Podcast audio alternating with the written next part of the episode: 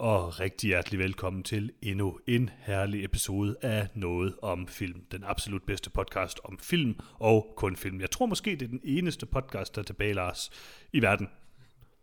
Det er også en måde at vinde racet på. Og jeg vil sige, øh, hvis det er sådan, at du får dine nyheder, så stop med at høre den her podcast nu, og gå ind og fortælle noget fornuftigt. Øhm, den her podcast skal ikke bidrage med noget som helst fornuftigt til dit liv. Til gengæld kan vi snakke en masse om film.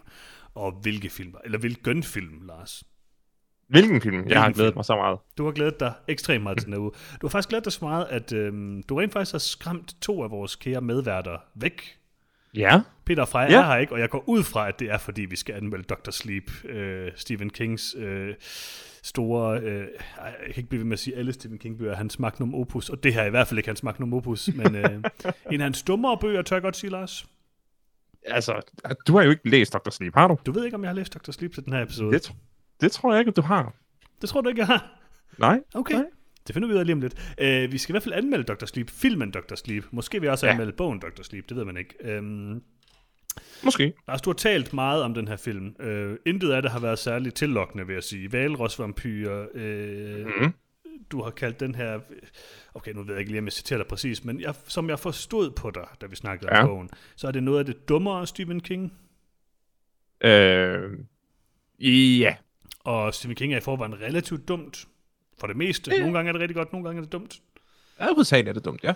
Ja, men det kan også være underholdende nok jo, så jeg, altså, jeg, jeg har været lidt intrigued på Dr. Sleep, må jeg indrømme. Mm-hmm. Øhm, den har fået meget blandede anmeldelser, så vidt jeg ved. Nogen synes, den er helt vildt fed, nogen synes, den er bizarre, øh, nogen synes, den er kedelig. Den går mange veje.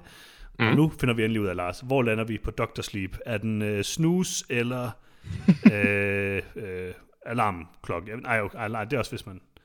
Awake eller snus? Jeg ved hvad skal vi kalde det, Lars? Snooze eller goose? Goose? Okay, det er fordi- fordi... Grey Goose. Ja, nej, jeg tænker bare sådan en ja, alkoholiseret øh, vodka. Ja, ja, præcis. Ja. Er det en øh, kedelig Stephen King, eller er det Stephen King i hans øh, velmagtsdage som øh, dybt øh, stof øh, afhængig? Mm. Snooze eller cruise, tænker jeg. Altså, men vi ved. Okay. jo, at den her bog, den er skrevet, mens Stephen King var pinligt ædru. Præcis. Og det, Måske. Ja, måske, hvem ved, hvem ved. Det, jeg vil sige, det boder ikke godt for, øh, for det her. Men lad os se, lad os se. Det er efterfølgeren til The Shining, øh, Stanley Kubricks øh, filmiske mesterværk fra, øh, hvad, 1979, øh, uh, deromkring. Ja, altså må, måske strengt taget efterfølgeren til The Shining, yes. øh, Stephen, Stephen Kings øh, bog. Altså, bogen er jo øh, efterfølgeren til Steve, altså, det er, jo, det er jo en efterfølger til Stephen Kings egen bog. Øhm, det interessante. Ja. med Dr. Sleep er, og det tror jeg, vi kan vende tilbage til anmeldelsen, at den, i hvert fald hvis jeg skulle sige det, faktisk er begge dele. Den er en efterfølger til bogen mm-hmm. The Shining og filmen The Shining på en og samme tid, og det er lidt interessant. Men det vender vi tilbage til, Lars. Det gør vi, det gør vi. Øhm, Første Pe- vigtige. Første vigtige, Peter, han joiner os senere, så hvis du derude, kære lytter, har øh, siddet og tænkt, hmm, jeg vil egentlig gerne tvinge Peter til at se Dr. Sleep, så har vi gjort det for dig. øh, Ja. Bare rolig. Peter har set mange timer Stephen King nonsens, og han er sikkert ikke glad. Øhm, men det kan han fortælle dig mere om senere.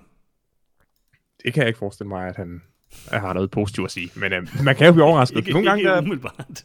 nogle gange er Peter også et, et wildcard. Nogle gange der kommer der, der er holdninger, som man ikke havde set komme. Uh, Det er, så, rigtigt, så det er rigtigt. jeg går all in. Altså, jeg går all in nu, Johannes. Hør efter, hør efter. Jeg går all in nu. Peter Mm-hmm. elsker Dr. Sleep. Okay. Det er, okay. det er min kontroversielle holdning. okay, min kontroversielle holdning, den er nok ikke så kontroversiel. Peter Ej. hader Dr. Sleep. Det, Jeg det, er- det er et rimelig sikre, rimelig sikre bet. Men, Hvad- men jeg står ved min holdning. Okay.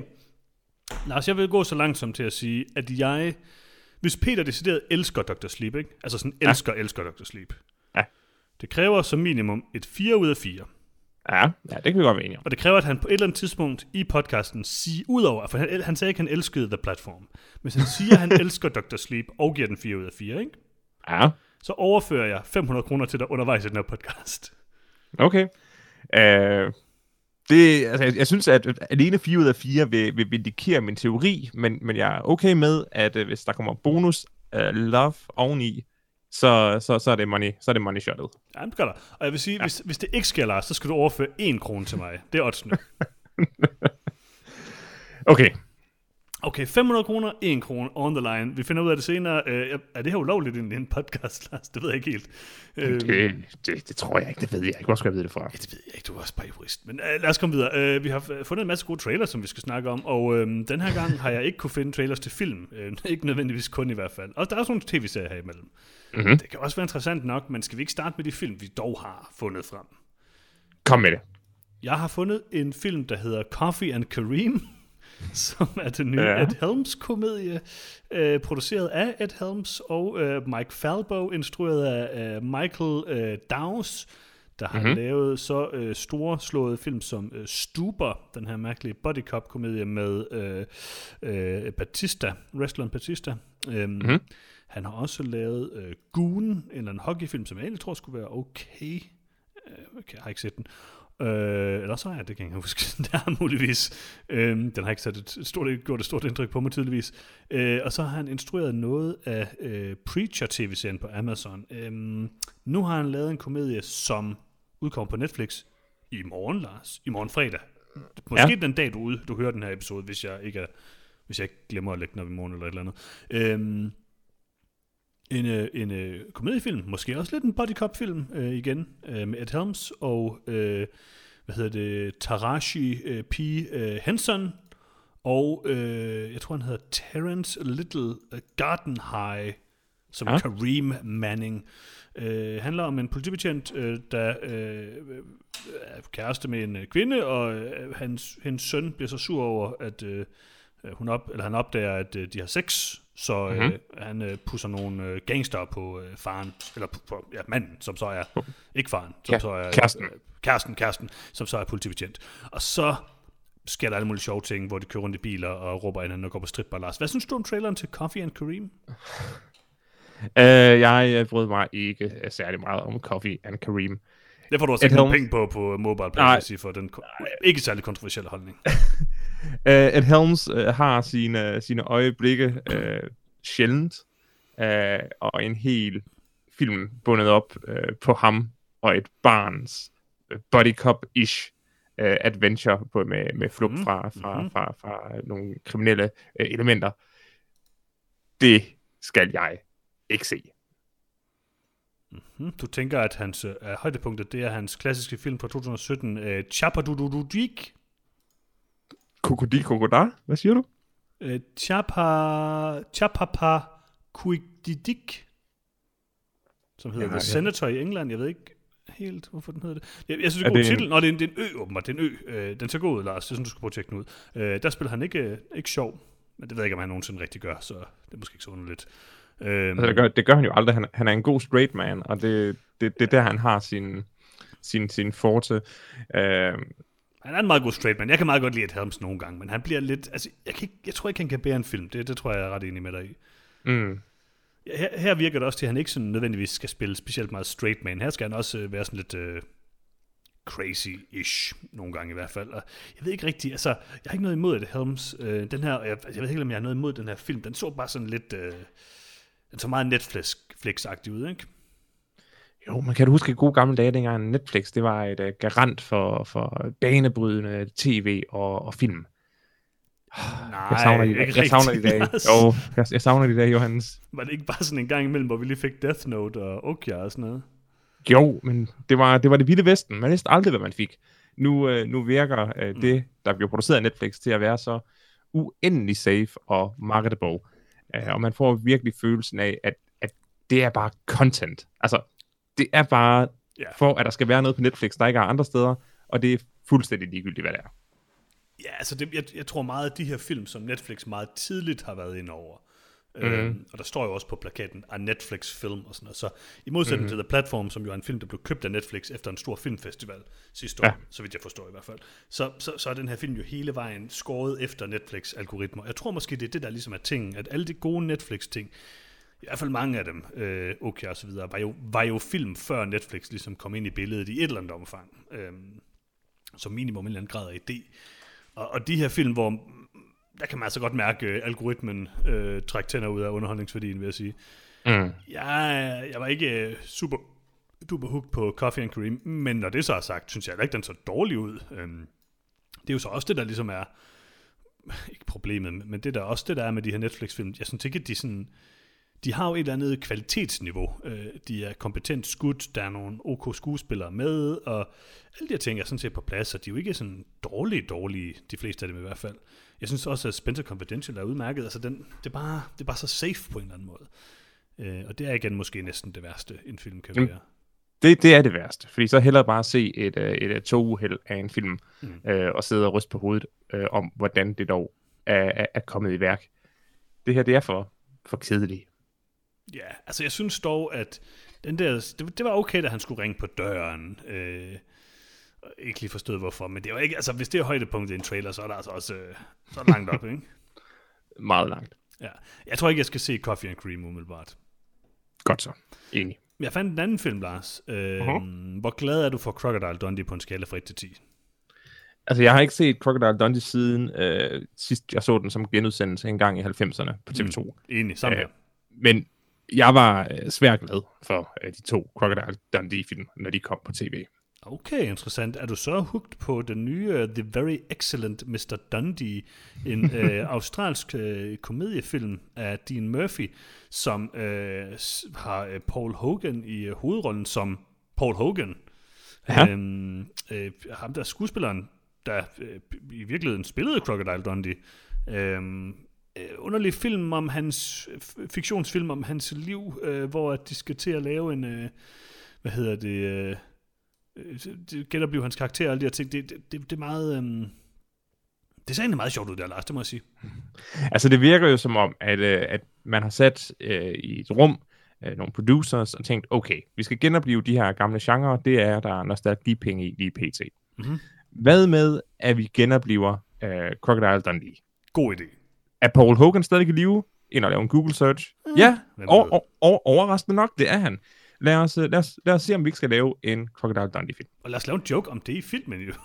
nej, nej, fordi så, så finder de ud af, det er garanteret Paul Hogan, der siger, ej, det kan I godt glemme, det gider jeg ikke, det er kraftet med en dårlig idé. Og så bliver de enige om, jamen lad os lave den her mærkelige metafilm om at genopleve øh, Paul Hogan som Dundee, og se, hvor sjovt det er, at han kommer tilbage til New York, ligesom i, ligesom i toren, og så ser, hvor, hvordan alting bare er forfærdeligt. Og på en eller anden måde, så jeg var ikke glad for det her koncept. Jeg synes, det, det, det, det, det bliver lidt søgt og måske lidt, uh, lidt, lidt tragisk. Uh, en, en film om, hvor redundant det vil være at lave en film om Crocodile mm. Dundee og Paul mm-hmm. Hogan. Men det er det, filmen er. Mm-hmm. Så det er sådan en cirkulær... Uh, Time is a flat circle. Præcis. Time is a flat circle.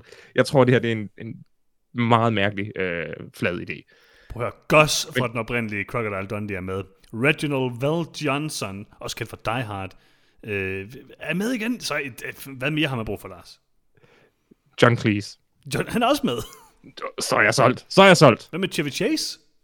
Uh, Chevy Chase uh, har aldrig sagt mig så meget. Okay, okay. Jeg synes, han er meget sjov. Uh, jeg ved ikke, jeg synes faktisk, det er så okay ud det. Altså, det var ikke sådan hilarious eller noget som helst. Men jeg var ikke... Jeg var ikke uinteresseret i det her, må jeg sige. Jeg har ikke rigtig har noget bare... forhold til Crocodile Dundee. Øh, det var fint nok, dengang jeg så det. Øh, jeg vidste ærligt talt ikke rigtigt, øh, at Paul Hogan stadigvæk eksisterede, men det er jo rigtig godt, han gør det. Øh, jeg, jeg har bare ikke brug for endnu en film om en øh, 80-årig mand, der går rundt og er utilfreds med, hvordan vores samfund ser ud. Mm, nej nej, det er da okay. Altså, jeg synes, det var ret sjovt, der hvor ham der fyren, han sagde replikken med kniven forkert. Sådan en af de mest ikoniske filmreplikker nogensinde. Det forsøgte Johannes. Ja, men det, jeg købte det, Lars. Jeg købte det. Jeg var ja, det er så, det, det, det, det, det er så rigtigt, fordi jeg vil også sige på den måde, at hvis jeg pinedød skulle sige replikken lige nu, så er jeg faktisk ikke sikker Præcis, på, at sige, det var det. Sige, sige, sige den rigtigt. Fordi ja. det er sådan en replik, som alle folk tror, de kan, ja. men det er øh, oprigtigt øh, 30 år siden, de sidst har hørt replikken.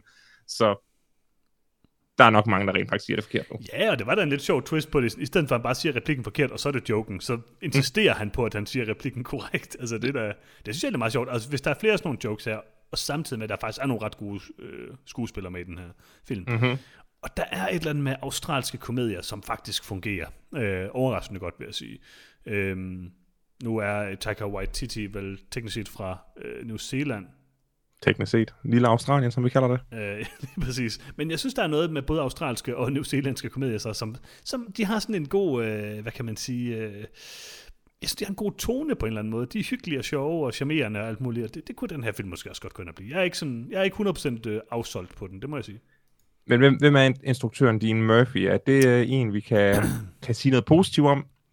Um, jeg prøvede at finde ud af, at han har lavet den klassiske tv-serie uh, Sucky the Kangaroo fra 2009, uh, øh, som jeg personligt synes lyder rigtig god, men jeg kan ikke trykke på den, fordi uh, den ikke er linket på IMDb. Uh, ja. Så har han lavet uh, efterfølgeren til The Shawshank Redemption, som hedder The Shawshank Redemption 2 The Revenge, som jeg lidt ikke ved, om er en rigtig film.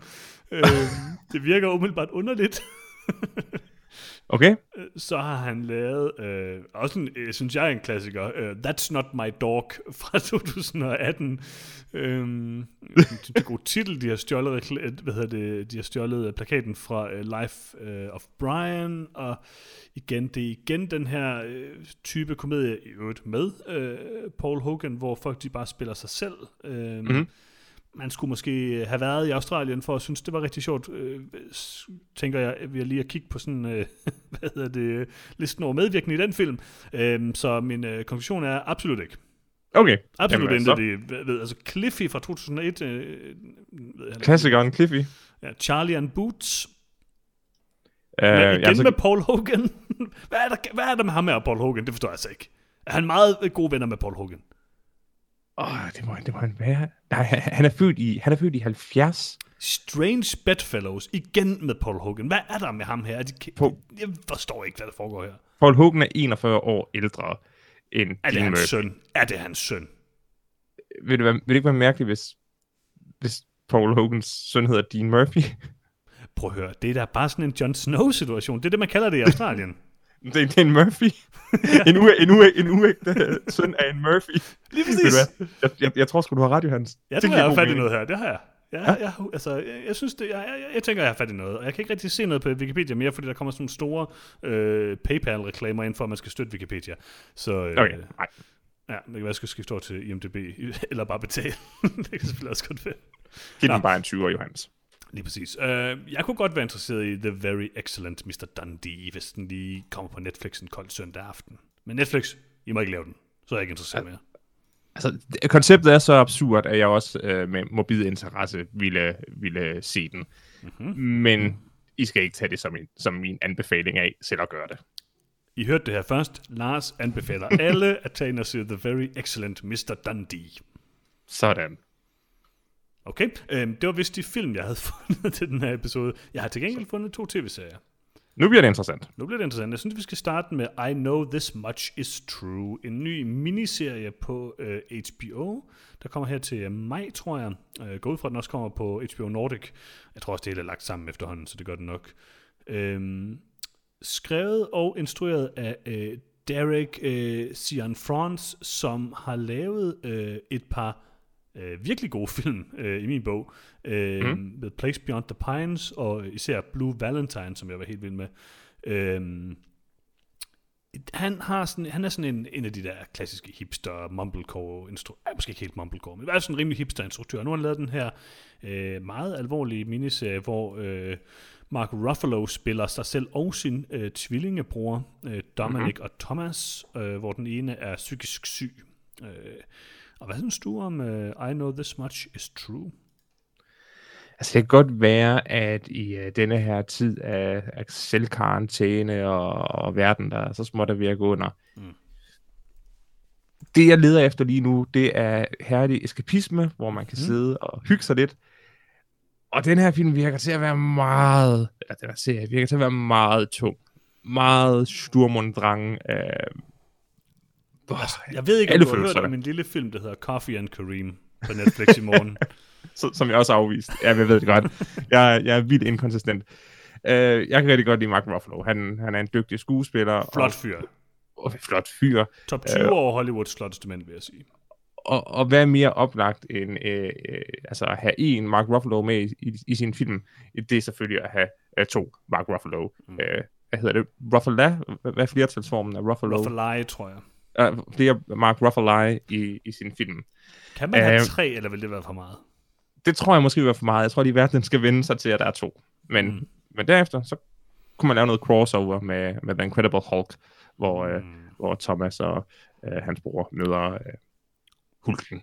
Det gode spørgsmål her, Lars, det er, er, Mark, er den ene af Mark Ruffalo's, og Mark, de her Mark Ruffalo, undskyld, Ja. er det et hologram? øh, altså, det er det vel øh, per definition, hvis øh, begrebet hologram alene betyder en, en, en visuel illusion. Øh, for jeg tror ikke, Ikke at umiddelbart, de har... betyder. Jeg tror... Det må vi, det må vi fact-checke. Hvad betyder hologram egentlig? Det undersøger jeg med det samme, Lars. Okay. Jeg tror i hvert fald ikke, at de har brugt avanceret kloning-teknologi til at lave en ekstra Mark Ruffalo til filmens formål. Uh, så jeg tror, det er uh, kamera tricks og uh, et god gammeldags uh, CGI. Lars, jeg må stoppe det her, fordi jeg har fundet ud af, hvad et hologram er. Ja, hvad er et hologram? Holo står for hel eller fuldstændig, grafos, skreven eller budskab. En avanceret form for fotografi, hvor billedet, et såkaldt hologram, viser motivet tredimensionelt. Holografiteknikken bruges til at lave virkelighedsnære og virtuelle billeder af genstanden. Så, øh, og det laves ved, at en fotografisk plade bliver belyst med refleksioner fra genstanden, som skal affotograferes, samtidig med at laserlys direkte fra hovedlyskilden. Okay, så det er et hologram er et hologram. Okay, så jeg forstår det på den måde, at du er fuldstændig enig med mig i, at det er hologramteknologi, når man bruger øh, et Mark Ruffalo til at lave en ekstra Mark Ruffalo lige ved siden af. Det kommer an på, hvordan man belyser Mark Ruffalo, tror jeg. Jeg tror, det er det, der er ligesom afgørende for Mark mig. Er- Ruffalo er altid belyst af laser. Det er, Okay. det er, det er kilden til hans skuespilsucces. Mm. Han kræver altid at, at, at optræde kun i laserbelysning. Mm.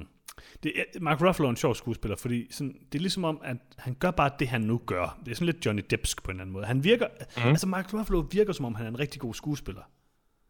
Og det er han sikkert også. Men, men ved vi egentlig, om han er det? Eller er han bare Mark Ruffalo? Det er et interessant spørgsmål, og i sidste ende er det så øh, relevant. Uh, den, Meget øh, relevant, Lars. Den, den, den bedste skuespiller i, i, til en rolle er vel den skuespiller, der ikke skal spille skuespil. Aha, aha, der blev det dybt. Nej, altså den bedste skuespiller er Jack Gyllenhaal, og han spiller rigtig meget skuespil. Jamen, det, det er det. Jack Gyllenhaal er jo en uh, maskeradens mester. Han kan jo være hvem som helst, når som helst, hvor som helst. Lige præcis. Det har- er jeg enig med dig i. Det kan en Ruffalo ikke være. Uh, ikke engang en Ruffalo Foley. Han er så hyggelig altid, det er det. Hyggelig, indtil han bliver sur. Han, er, han har også sådan lige den der øh, vrede under, under Ja, overfladen, der ikke vil få dig til at blive overrasket, hvis han slog sin hustru. Okay, Altså- det har jeg ikke lige tænkt på umiddelbart med Mark Ruffalo. Han virker som en flink fyr, synes jeg. Jeg vil synes også, det er lidt hårde anklager, du kommer med her. Jeg vil sige, Mark- der er mange øh, skuespillere, hvor man tænker sådan, der er mange, det ved jeg ikke, der, er måske, måske egentlig ikke så mange, når det nu kommer til håndfuld. stykket. Det er måske lidt højt sat, men jeg siger bare, der er nogen, man godt kunne tænke sig at drikke en øl med, eller sådan noget, ikke? Ja. Altså, du er sådan en person, man, man godt kunne have lyst til at drikke en øl med. Ja. Når man så drikker en øl med dig, så er det ikke en god idé. Det Nej. kan jeg absolut øh, sige. Det, det skal man aldrig gøre. Det går altid galt. Men, øh, men du, har, du er sådan en person, man har lyst til at drikke en øl med. Mark Ruffalo mm. er en person, man har lyst til at drikke en kop kaffe med. Ah, ja, ja, Kan du okay. se det? Ja. Kan du se det? Jo, jo.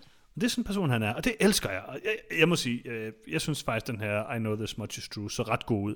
Enig med dig i, det er sådan lidt en tung sag på en eller anden måde, men jeg tror også bare, jeg lægger så meget... Øh, altså de andre ting, jeg har set fra instruktøren, øh, er jo også meget derhen af. Øh, og jeg synes, han formår at, at holde en balance mellem at gøre det både poetisk og øh, øh, smerteligt på en eller anden måde. Øh, jeg, jeg, jeg kunne sagtens være meget interesseret i at se den her, den her serie, det må jeg sige. Igen, Altså- ikke super glad for, at det er en serie. Seks episoder, det er, det er, det er stadigvæk der, hvor, hvor man Er der seks episoder? jeg troede, der var to. Åh, oh, nej. Okay, back out. Øh, du ser den, Johannes, og hvis det viser sig, at de ikke er tvillinger, men kun én person, Uh, så giver, du mig lige, så giver du mig lige et tegn, fordi så gider jeg ikke se den. hvad? Oh, du siger noget. Du, det er sådan lidt en Dunkirk, du laver på mig. Ja, Nu er jeg lidt interesseret i den, Lars. Det var jeg egentlig også før. Jeg må godt nok sige, at jeg blev voldsomt uinteresseret, da jeg hørte den seks episoder. Men øhm, ja, man må se, jeg må gøre det, der skal til.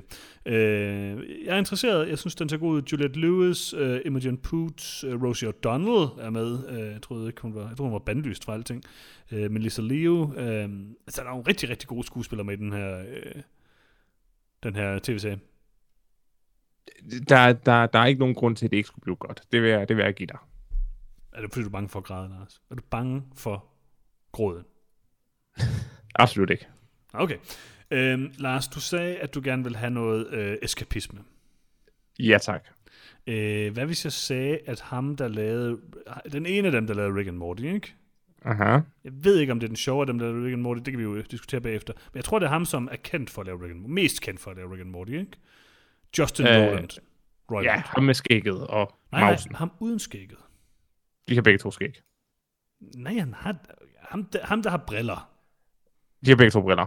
Altså, vi snakker om Dan Harmon og Justin, Ju- Ja. Justin Roland. Justin Roland, ja. han, han har kort hår. Kort hår. Øh, De har begge to langt hår. Nej, de har det. Ej, han er sådan noget... Okay, den, Johannes, de er, fuld, de er fuldstændig identiske. Jeg har lige set, jeg har lige set det. Det er ikke ham, der er kendt det. ikke identisk. jeg sender, du sender det. Okay, de har godt nok begge to briller, det må jeg være medgive, men... Okay, ham der, ligner, ham, der ligner DJ Pike. Hvem er DJ Pike? Oh, Ham, der så ud til at være sådan 20 år yngre end den anden. Ja, ja, DJ Pike. Jeg ved, hvad du mener. Ja, lige præcis. Det er DJ Pike. Ja. Ham, der ikke ligner, Øh. han er Anders, Lund Madsen på det billede, jeg lige sendte. øh, jeg, vil sige, jeg vil sige, det er øh, Dan Harmon, som er den øh, primære Rick and Morty-skaber, som, som Nå. jeg er bekendt med. Men er det ikke Justin Roland, der lægger stemme til alting? Øh, det tror jeg faktisk, de begge to gør. Nå, okay, Øh, I interessant. hvert fald til, til adskillige karakterer. Mm. Jeg ved ikke om Rick and Morty. Øh, Det er også ligegyldigt, for nu har øh, øh, Justin Roiland lavet øh, serien Solar Opposites, der efter øh, min bedste overbevisning er en identisk kopi af Rick and Morty. Øh, jeg går ud fra, at øh, Justin Roiland og Dan øh, Harmon er blevet meget sure på hinanden. Øh, det virkede virkelig mystisk, det her. Øh, Solar Opposite ligner 100% et afsnit af Rick and Morty, hvis det bare var lidt grimmere, øh, lidt øh, mindre kreativ øh, og dummere. Kunne man ikke forestille sig, at det er fordi, at der har været, det har vel været lidt svært for dem at få lavet mere Rick and Morty, øh, af mange forskellige årsager. Øh, Mm. Og måske kunne noget af det godt bunde i noget kreativ uenighed, kunne man forestille sig. Øhm, ja, det ved jeg, det ved vi selvfølgelig ikke noget om, jeg, men jeg er fuldstændig enig med dig. Jeg synes, Solar Opposites, som den her øh, serie hedder, er sådan, øh, det virker som en meget, øh, det virker som Justin Roland, der bare tænker, ja, det kan jeg lave på autopilot, det her. Og det kan være, det ender med at blive rigtig, rigtig sjovt, men det så umiddelbart ikke sådan ud. Så det lignede som en, en, en krydsning mellem selvfølgelig øh, Rick and Morty, fordi det ligner det helt vildt meget, mm. øh, og så Invader Sim, øh, den klassiske øh, tegnefilm fra Cartoon Network. Mm.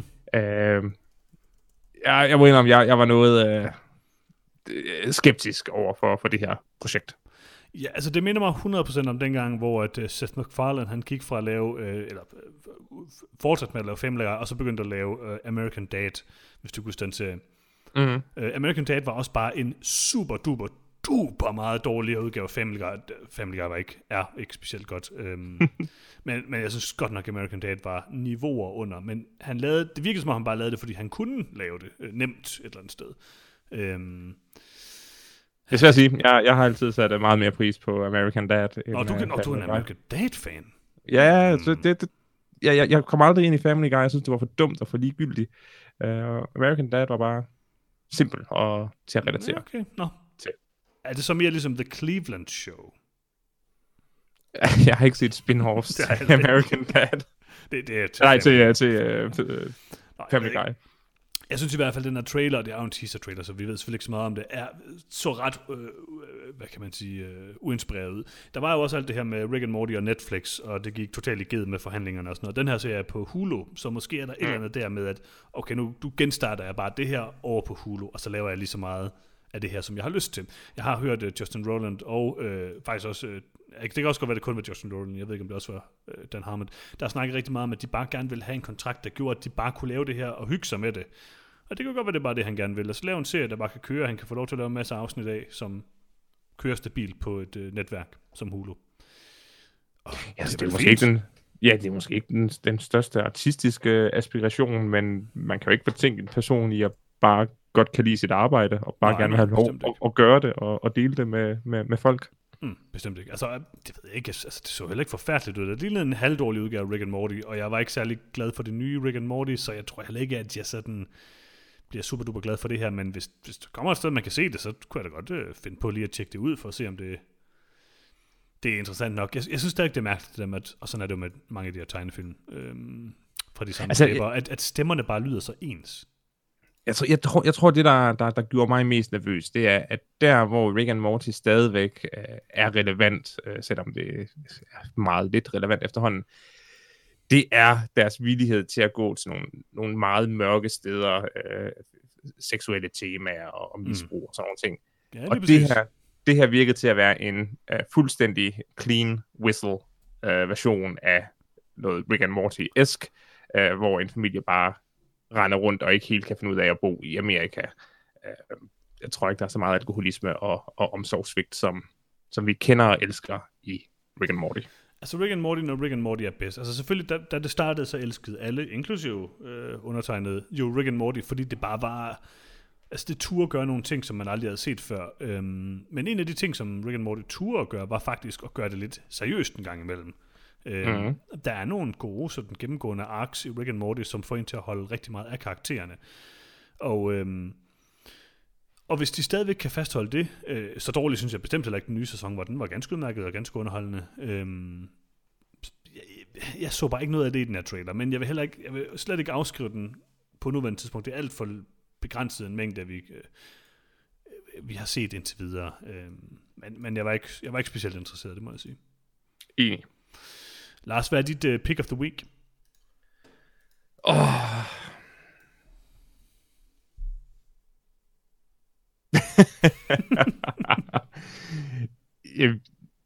det bliver, øh, hvad, hvad, hvad kunne jeg godt bruge lige nu?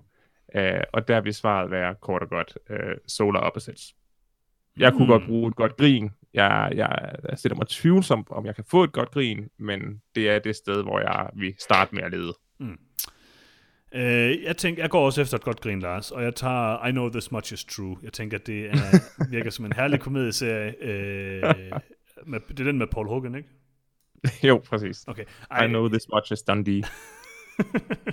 en god spin-off. Ej, jeg, jeg, jeg tager I Know This Much Is True. Jeg synes, den ser, den ser oprigtigt rigtig god ud. Øhm, og jeg den ser rigtig, kompetent ud, ja.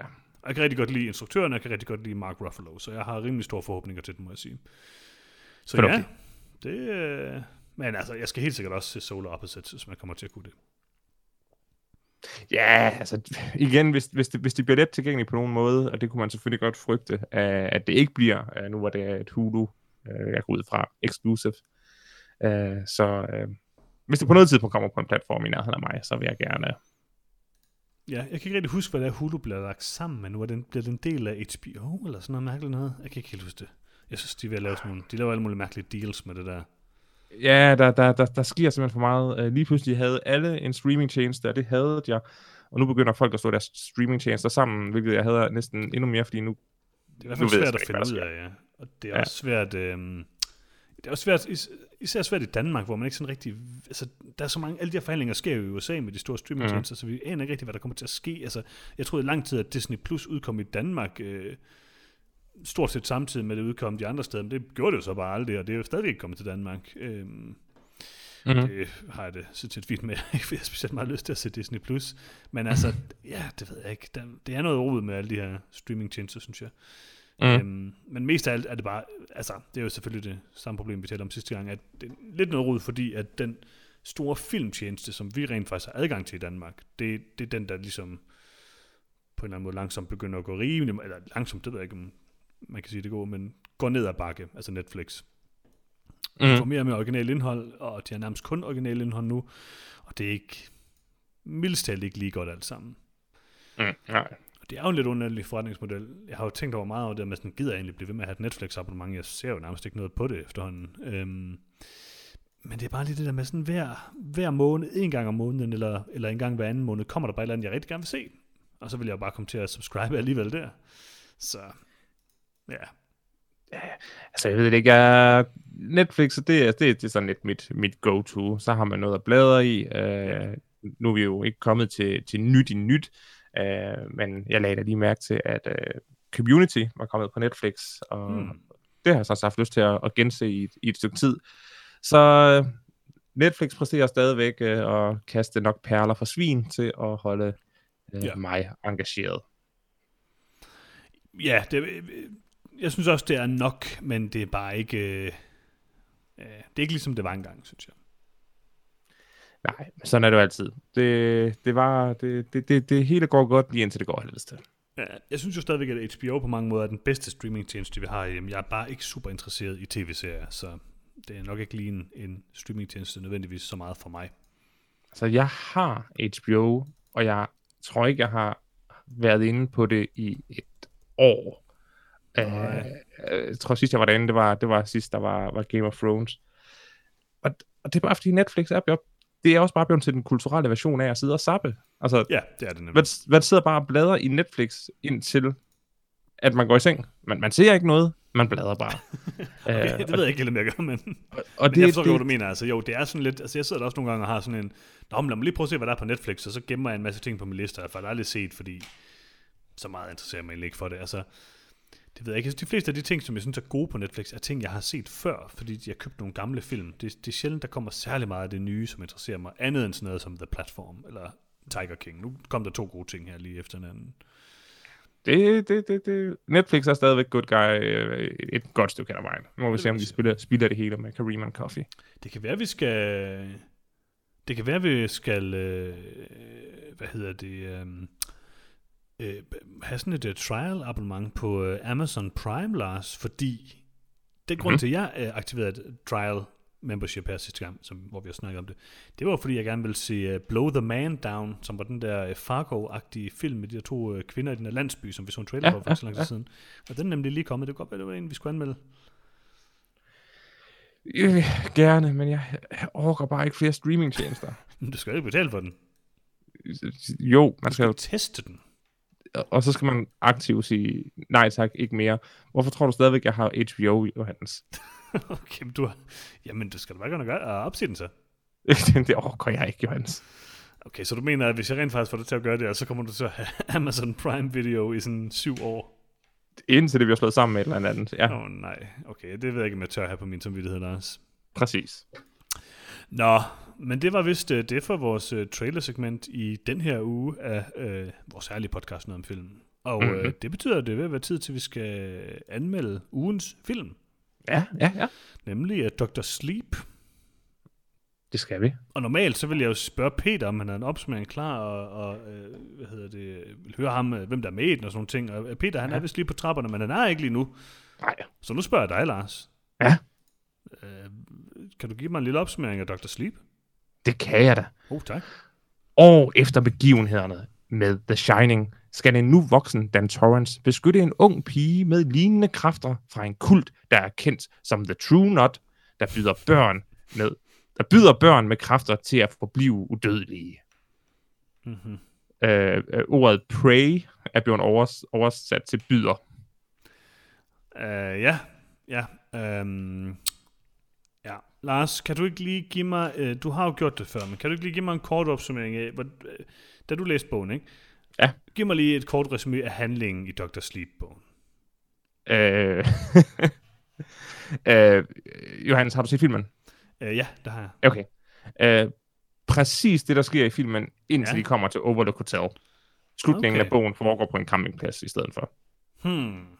Det lyder meget mere exciting at være på en campingplads. Ja, det lyder ikke mere exciting. Ja, det gør det faktisk lidt. Er det sådan en et chapter 2 situation? For Lars, nu må jeg jo indrømme, jeg har ikke ja. læst bogen. Det må jeg... Nej. Så meget kan jeg da godt afsløre. Og jeg vil gerne have gjort det, men jeg kan simpelthen ikke få mig til at læse Dr. Sleep. Og nu så jeg jo også filmen, og så tænkte jeg sådan, om skal jeg lige prøve at se, om jeg kan nå at turbe igennem bogen. Øh, mm. Øh, eller, altså, okay, det tænkte jeg, før jeg så Dr. Sleep. og så så jeg Dr. Sleep, og tænkte jeg, eh, nej, det kommer ikke til at ske det. øhm, men Lars, kan du ikke lige øh, forklare mig, hvem der har instrueret den her, hvem der er med i filmen? Jo, denne her herlige film er jo instru- instrueret af vores allesammens Mike Flanagan, og øh, har i hovedrollerne Ewan McGregor, den mm-hmm. evige øh, smukke Ewan McGregor, øh, Rebecca Ferguson, øh, og unge Kylie Coran, øh, og Emily Lynn, øh, Allen Lynn. Mm-hmm, mm-hmm. Ja, øhm, Lars, jeg synes nu, øh, øh, hvor lytterne har jo ventet så lang tid på at høre ja dig sige... Altså, det er din yndlingsbog, det her, har jeg forstået på det hele, ikke? øh, jeg vil sige, at det er en af de Stephen King-bøger, jeg har haft det sjovere med at læse. Hmm. Øh, fordi den øh, er øh, den er forholdsvis dyster, øh, og den er forholdsvis kort. Så den, øh, kombinere de ting, som Stephen King er, er god til, øh, skrive ubehagelige ting på en, en, en grafisk visuel måde. Det ubehageligt. Jamen, det, det gør han. Øh, og så Hvorfor er gør den, han det? øh, Hvorfor skal jeg være sådan nar? Men jeg tror bare, at Stephen King er et øh, meget forstyrret øh, menneske. Det må virkelig Øh, være. og taget betragtning af, at bogens øh, absolut gennemgående tema, det er alkoholisme og omsorgsvigt, øh, så er jeg bare bange for, at vi også kommer over i det der med, at øh, write what you know. Øh, jeg tror, øh, Stephen King ser meget øh, af sig selv øh, i forhold til, til sit forhold til sine egne børn øh, i, i, i Danny. Jeg har Øh, ingen anelse om, hvordan Stephen. Fars, øh, Altså- Stephen Kings opvækst har været, hvordan hans forældres forhold har været. Ingen, ingen idé.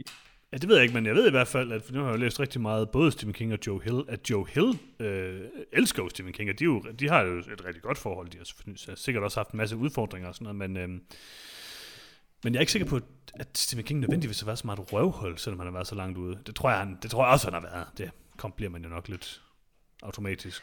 Det Altså, jeg, sy- jeg, sy- jeg, jeg synes bare, at Stephen King er simpelthen for god til at sætte scenarier op, hvor personer gør noget modbydeligt. Mm. Til at, at det, det bliver bare svært ikke at tænke, det må han simpelthen også kunne, kunne, Mm, mm. kunne trække på øh, i, i, i hvert fald nogle paralleller øh, til oplevelser, han personligt har, har haft. Altså jeg må sige, øh, jeg havde solgt den her... Øh, nu, nu har du ikke engang sagt, hvad du synes om filmen nu, men jeg vil bare lige sige, nu, jeg så den her film med min kone, og jeg havde solgt den lidt til hende øh, øh, på, at du sagde, at det var valrosvampyrer. Ja, Og jeg må sige, øh, det eneste, hun snakkede om hele filmen, det var, hvorfor er det valrosvampyrer? Det er jo ikke valrosser. Øh, nej, den, den helt store øh, mangel i Dr. Sleep, det er, at det bliver ikke vist, at når de her øh, øh, shining øh, vampyrer, øh, The True Nut, øh, The Hollow, øh, når de spiser børns shining, så får de en stor central valrostand i munden. Mm. Øh, og, Og så, det glædede jeg mig så meget til. ej, det gjorde jeg virkelig også. Uh, der er så mange andre detaljer i bogen, uh, blandt an, eller i, i filmen, uh, blandt andet når de begynder at, at tørne, som det hedder, uh, og, og dø. Altså, det, det er præcis som i bogen, med at deres uh, hud bliver gennemsigtig, og man kan se uh, kroppen indenunder. Uh, men jeg havde virkelig håbet på, at de havde fundet en måde at gøre valrosvampyrer seje. Jeg tror, de har prøvet. jeg tror bare, de har indset, at Stephen King, det, det kan ikke lade sig gøre at lave en skræmmende valrosvampyr. Lars, nu siger jeg... Lars, hvad- La, Lars, please, det hedder, når de cykler, okay? Har du overhovedet læst bogen?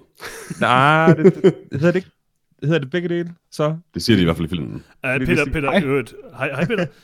Du må ikke afsløre, hvad du synes om, uh, hvad hedder det, uh, hvad hedder det, uh, Dr. Sleep endnu, fordi Lars og jeg har været penge på, hvad du synes om Dr. Sleep.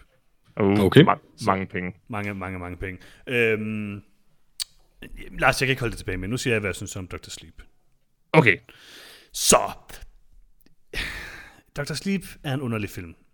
Mike Flanagan har instrueret den, det fik vi engang sagt. Øh, Jeg kan meget godt lide. Mike Flanagan på nogen måde. Han har lavet nogle, øh, nogle øh, meget interessante nye gyser-ting her på det sidste, og vi har også snakket om nogle af dem, Hush og... Øh, ja, øh, ja, ja, det her det er en underlig film på mange måder. Øh, jeg tror, hvis man kan lide Stephen Kings bullshit, Aha. så kunne jeg måske også godt se, at man godt kunne lide den her film, for det er virkelig dumt. Det er virkelig, virkelig, virkelig dumt det hele. Øh, jeg, var, jeg stod fuldstændig af på filmen i det sekund, øh, hun sagde, at hun hed Rose the Hat. øhm, jeg synes virkelig, at Rose-karakteren er træls. Jeg synes egentlig, alle er rigtig træls i den her film. Øhm, jeg synes egentlig, Ewan McGregor gør det meget godt. Jeg synes, altså, alle gør det jo fint. De, de er jo gode skuespillere og sådan noget. Men, men jeg synes bare, det, det er så klassisk Stephen King, det her med, at hun hedder Abra, og de refererer til det hele tiden. Øh, alt det her med at lukke ting ind i bokse, og det er så underligt. Det er alt det, man bare kunne mærke, at Stanley Kubrick han havde, da han lavede, og valgte at lave The Shining fuldstændig anderledes end, end bogen The Shining. Mm. Øh, Crow Daddy er et træls navn. Altså, alle sammen, Crow Daddy er et fedt navn. Crow Daddy er vildt irriterende, og ser vildt skummel ud, når han så slikker sig om munden og sådan noget. Altså, ja, det er bare, altså, det her, det er jo ikke en gyserfilm, og det var lidt det, jeg havde håbet på, det ville være, og jeg frygtede lidt, at den ikke ville være det. Jeg frygtede, at den ville være det, den endte med at være, som er sådan en underlig superhelte-vampyrfilm. Altså, det er jo som at se en Enig. mere træls udgave af Glass, eller sådan noget. Øh, og der vil jeg altså bare hellere se Glass. Jeg Uenig. synes, at historien er for dum i det her. Ja, altså, jeg, der er ikke nogen tvivl om, og det at Stanley Kubrick havde fuldstændig ret i, da han vurderede, at The Shining er det dummeste i The Shining. Altså, det er det dummeste i The Shining, og det er også rigtig dumt i den her film. Jeg synes ikke, den er forfærdelig, den her film. Jeg synes, den har nogle meget gode øh, scener. Øh, den har nogle okay sådan scares, øh, ish i hvert fald. Men Ja, det er bare, der, der er nogle ting. der er nogle ting, men det, altså, det er jo sådan lidt ligesom... Altså, det mindede mig mest af alt om øh, altså sådan scare-niveauen. Det var, det var lidt ligesom at se det der Overlook Hotel i uh, Ready Player One, og så det var ikke sådan uhyggeligt på den måde, men det er da en ambitiøs film på mange måder. Den er bare ikke noget for mig. Den er for dum, den er for opstyltet, historien er for idiotisk, og, øh, og jeg, kunne ikke, jeg kunne ikke lide, at hun hed Rose the Hat, det må jeg bare sige. Altså, jeg, jeg synes, du rammer den lige på hovedet, når du siger, at det her det er en superheltefilm. Uh, fordi det er, hvad det er. Og så, så langt som det går til sådan en, uh, en semi-mørk uh, version af, af uh, X-Man-agtig uh, koncept, hvor folk med forskellige kræfter mødes uh, i den almindelige verden, så synes jeg, den er velfungerende. Altså, minder jo vildt Øh. meget om X-Men og øh, Glass, synes jeg. Jeg synes, den minder Ja. helt vildt meget om Glass. Og jeg synes, den var bedre end Glass. Jeg synes bare, Øh, at øh, der har M. Night Shyamalan... For der sker, der sker noget i den her Ja, film. det ved jeg godt, det ved jeg godt, men det er bare sjovere at se en M. Night Shyamalan-film, end at se en Mike Flanagan-film. Altså, det er det bare. Jeg var ved at falde i søvn 7 millioner gange i løbet af den her film. Altså det, det er jo det, der er svært. Når du laver en film, der har hele øh, øh, Stephen Kings øh, gøjlede Shining, øh, hele Stephen Kings ret øh, fantastiske skildring af misbrug, øh, og, og prøver at, at smække de to ting sammen, så får du jo en film, der går fra øh, nogle dybe, ubehagelige scener, som Ewan McGregor, der forlader en øh, mor i, oh, det kunne jeg ikke lide. i, i sit opkast. Ikke? Altså, det er virkelig, det der siger, Stephen King har altså set noget shit, fordi Ja, det, det er også bare, og, og, og nu tænker jeg jo egentlig hovedsageligt tilbage på, hvordan det er, er skrevet i bogen, fordi man kan ikke komme udenom, at, at de her scener bare har øh, mere vægt øh, Mm. på papiret, øh, end, end de har i en, en film, der, der bliver nødt til at kondensere det hele. Øh, og så på den anden side, der har du øh, Rose the Hat, der prøver at invadere en, øh, hvad, 9-11-årig piges øh, hjerne, øh, men så har pigen sat en fælde for hende. Og det, det er skideskægt, Johannes. Det Ej, er, det, er det, er, det altså ikke. det er et hoot and a half øh, og, og, og, at se de her kræfter blive brugt øh, på en meget mere øh, eksplicit måde, end, end de nogensinde blev i en film som, som øh, The Shining. Altså, det er jo heller ikke dårligt, det er slet ikke det, jeg siger. Det er bare ikke noget for mig. Altså, jeg synes faktisk ikke, den her film er dårlig. Øh, den, jeg synes egentlig, Mike Flanagan, det, det var også lidt det, jeg sagde i starten af, af filmen, han prøver lidt at, nu har jeg jo ikke læst uh, Dr. Sleep, men jeg, jeg, jeg kender Stephen King indgående, hans forfatterskab i hvert fald, og jeg synes egentlig, han prøver at balancere det her meget godt med sådan at lave sådan en Kubrickian film, samtidig med, at han tydeligvis bare laver en klassisk Stephen King film. Altså, den har alt det dumme fra Stephen King, og så har den også, den har også noget af sådan stilen fra The Shining, trods alt. Den er ikke sådan fuldstændig uden øh, øh, stil Der- der- et eller andet sted. Der, er- der, er- der er jo de Shining-elementer, der, der er bare genskabt øh, scene for scene, der naturligvis har øh, kubrickiansk... Øh, Jamen, det, det er egentlig ikke så meget dem, jeg tænker på. Jeg synes egentlig så- generelt, så- han har et flere, som, som jeg egentlig meget godt kan lide. Og så er der de andre scener, der foregår i hotellet, som mm. også er, er meget kubrickske. Men så er der dem der, som er sådan lidt hybrid. Øh, altså alle de der scener, hvor de, øh, hvor de flyver eller transporterer sig øh, rundt omkring i, altså mentalt. Øh, det, det, de, jeg synes, de scener kunne noget. Der, mm. der var noget, noget visuelt gravitas, øh, der hvor hun flyver hen over øh, Amerika for at, at finde øh, øh, pigen, øh, og den måde, hun synker ned gennem skyerne og, og ind igennem vinduet. Det, det, det, det, det kunne ikke landes. Mm, mm. Jeg tror bare mest, jeg synes bare, det er træls, at den hedder Crow Daddy, Lars. Hvad med Grandpa Flick? Grandpa Flick var ham der, den store kæmpe fra Twin Peaks, så det var okay. Ja, det var godt at se uh, Carol Stryken igen. Jeg ved ikke, altså, jeg, jeg er også lidt splittet på den her film, øhm, fordi på den ene side synes jeg jo sådan set, at altså, jeg kan jo ikke, jeg kan ikke komme udenom, at den gør det, den gør relativt kompetent, og jeg tror da også godt, hvis man kunne lide den her bog, som jeg heller ikke overhovedet tror for mig, så, så kunne jeg sagtens se en charme i det. Det er lige præcis en superheltefilm, først og fremmest, med gyser-elementer, øh, eller sådan rodfæstet. Det er jo ligesom, at vi taler som den der nye X-Men-trailer, eller mm, det der børn ja. var, som jo også Præcis. bare var en gyserfilm, men en X-Men gyserfilm. Og det her, det er bare en, altså, en superheltefilm, der er rodfæstet i en eller anden gyserverden. Og det er fint nok, altså, det er bare ikke, det er bare ikke noget for mig, og man kan, jo ikke, man kan jo ikke sige, at den her plot er sådan dummere eller mindre dumt end Avengers. Det er det jo ikke. Altså, det, Det er det jo bare ikke. det, Det er det, men der er bare et eller andet med sådan, øh, den måde Stephen King fortæller det på, som er så absurd. Altså, Navngivning af personerne, øh, settingen, øh, de, altså, de forskellige sådan, øh, action-scener og sekvenser. Du siger selv, at den slutter anderledes i bogen, end den gør her på en campingplads og sådan. Altså, det kan Ja, jeg det er jo- det 100% godt forestille mig, at Stephen King det vil gøre. Nej, nej, nej, nej, det er jo, det er jo, det er jo for at prøve at rydde op, i, som, som også er det interessante, at det her det bliver en efterfølger både til Kubricks film øh, mm. og Stephen Kings øh, bog. Fordi grunden til, at, at øh, sidste øh, kamp i bogen foregår på en campingplads ved siden af Overlook Hotel, mm. det er jo fordi Overlook Hotel brænder ned i bogen. Mm. Hvilket, den, øh, Stephen King jo, øh, hvilket Kubrick jo øh, absolut ikke ville have den til at gøre i filmen. Mm. Øh, hvilket jo var ret sjovt, taget betragtning af, at sættet øh, brændte ned. Øh, så rimelig god øh, ironi der. Øh, men, men nej, jeg, jeg, jeg synes, den, den, den gør det godt. Og, og alt andet lige, så var... øh, Jeg vil ikke sige, at øh, øh, klimakset i på The Overlook Hotel var fabelagtigt. Det var nok nærmere serviceable. Øh, men øh, en visualisering af kampen i bogen, som foregår i et udkigstårn på en campingplads, det havde nok været endnu mere tamt. Så, så egentlig meget heldig, at hotellet stadigvæk står efter Kubrick-filmen. Men jeg synes, det er meget imponerende af Mike Flanagan, at han faktisk formår at kombinere det, som Stanley Kubrick The, Si- The Shining er, og så det, som Stephen Kings bog er. Det, Ja. øh, det er okay, det er, bare, det er bare ikke noget for mig. Men Peter, vi skal lige have dig på banen, ikke? Ja, og, vi, vi øhm, glæder os. Ja, Min pengepunkt glæder mig så meget. altså, jeg vil tro, det, det bedste ved øh, hvad hedder, Dr. Sleep som bog, er nok, hvor mange Stephen King-navne, den kan jeg forestille mig, giver os. um, og som alle, der har bare en lille smule forhold til Stephen King, så er det bedste, slash det værste, men i virkeligheden det bedste ved Stephen King, hans navne. Mm-hmm. Øh, det værste ved den her film, det mest syndige, den her film gør, det er, at den ikke siger samtlige navne højt. Ja, Barry the Chunk, Oh for eksempel. Barry the Chunk er et af mine yndlingsnavne. Silent Sari, Diesel Duck, Short Eddie, Diesel Apron ja. Annie. Okay, nu elsker jeg det. Jeg vil gerne læse bogen, Lars. Altså, Stephen King er bare en uh, random name generator uh, med et hjerte, I guess.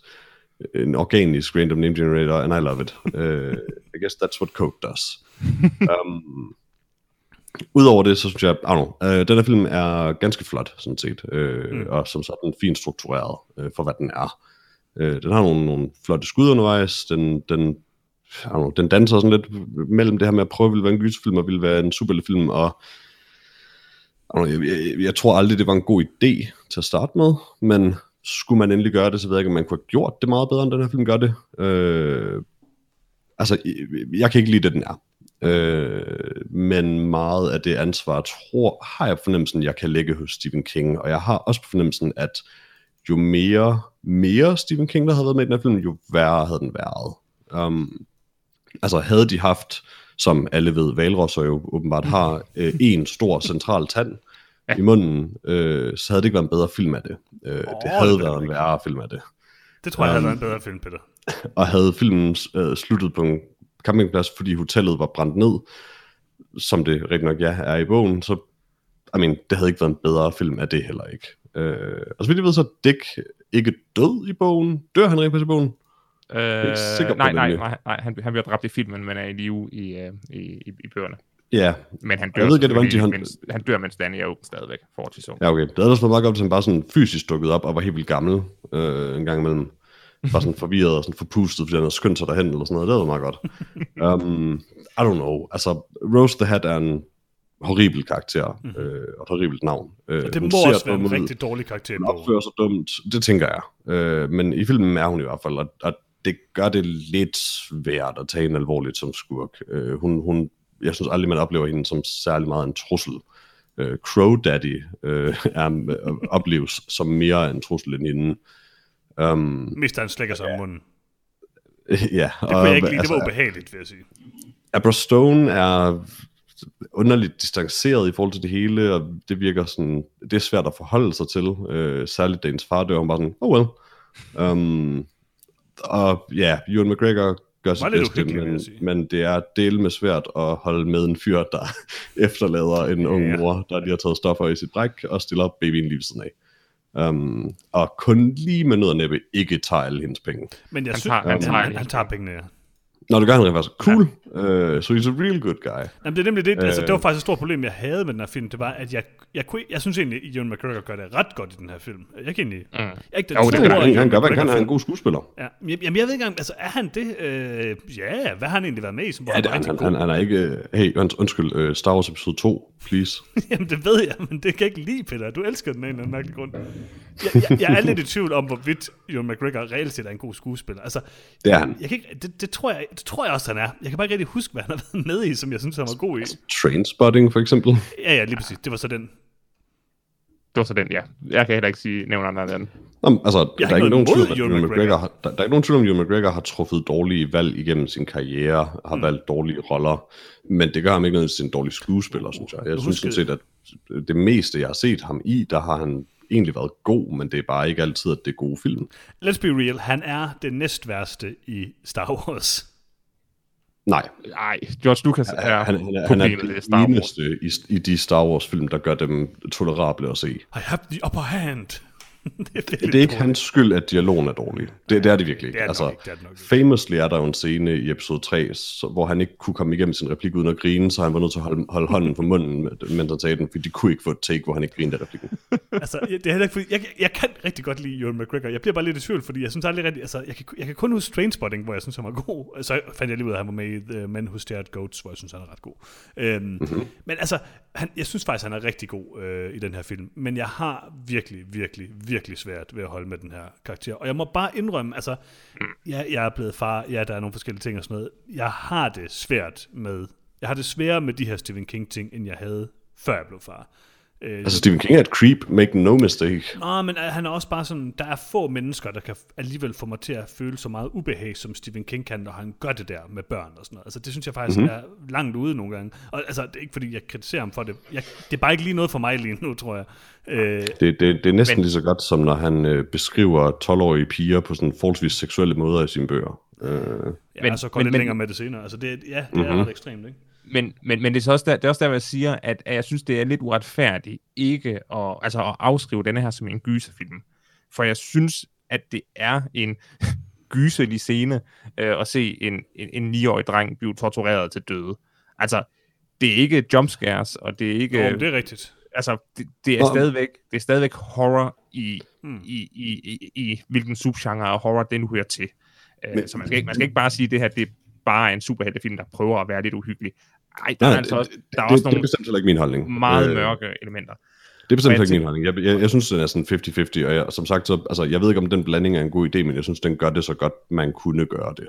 Altså, det er jo det, bogen er. Så, så jeg, jeg, vil, jeg vil prise filmen for at være meget uh, tro mod bogen.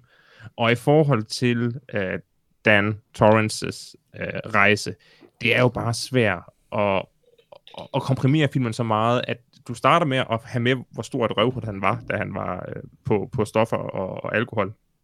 Og så laver du et, et, et jump cut otte år frem, hvor han nu har været sober. Så, så den tilgivelse, som han øh, oparbejder i bogen, øh, den, den bliver du bare nødt til at give ham gratis i filmen, og det er lidt svært, når, når den første scene er så horribel, øh, som, som den er.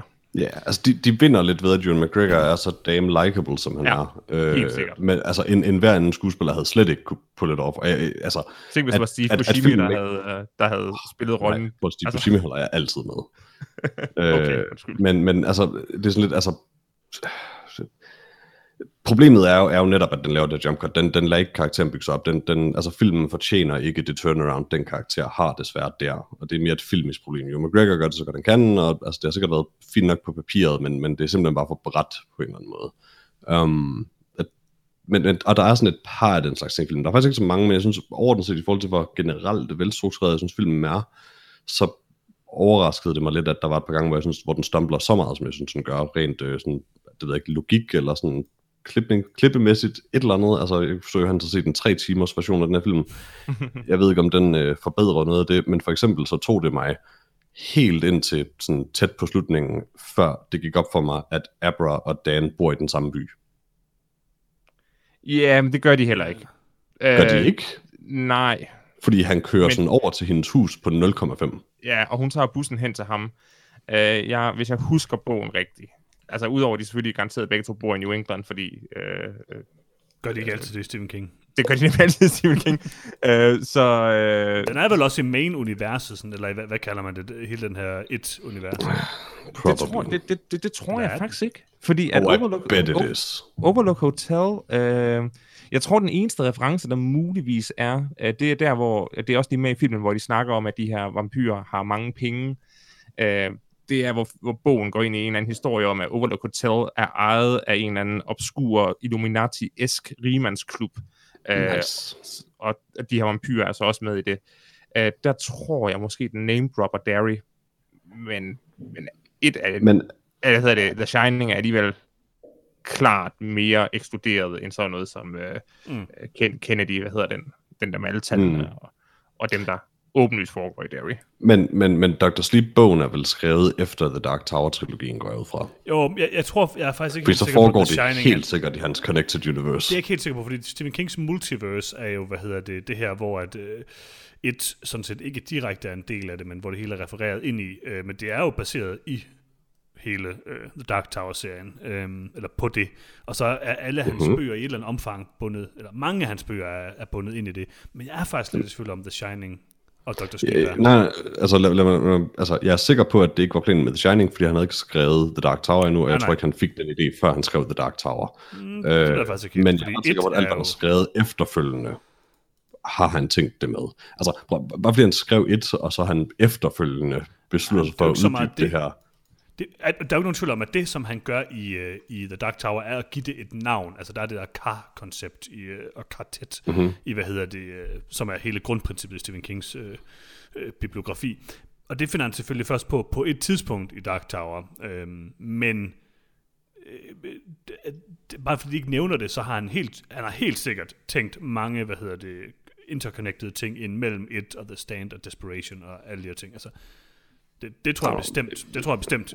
Om det er helt så åbenlyst som... Men jeg, jeg, jeg, er faktisk... Jeg er faktisk In, in, any case er det, li- er det lige så interessant at diskutere det her, som at diskutere, hvordan Marvel Cinematic Universe Ja, fungerer. altså, jeg, jeg har læst The Shining, jeg har ikke læst Dr. Sleep, og jeg synes faktisk ikke, The Shining er en særlig god bog. Jeg er ikke specielt vild med den. Jo, at den er ganske udmærket, men den er heller ikke noget for mig.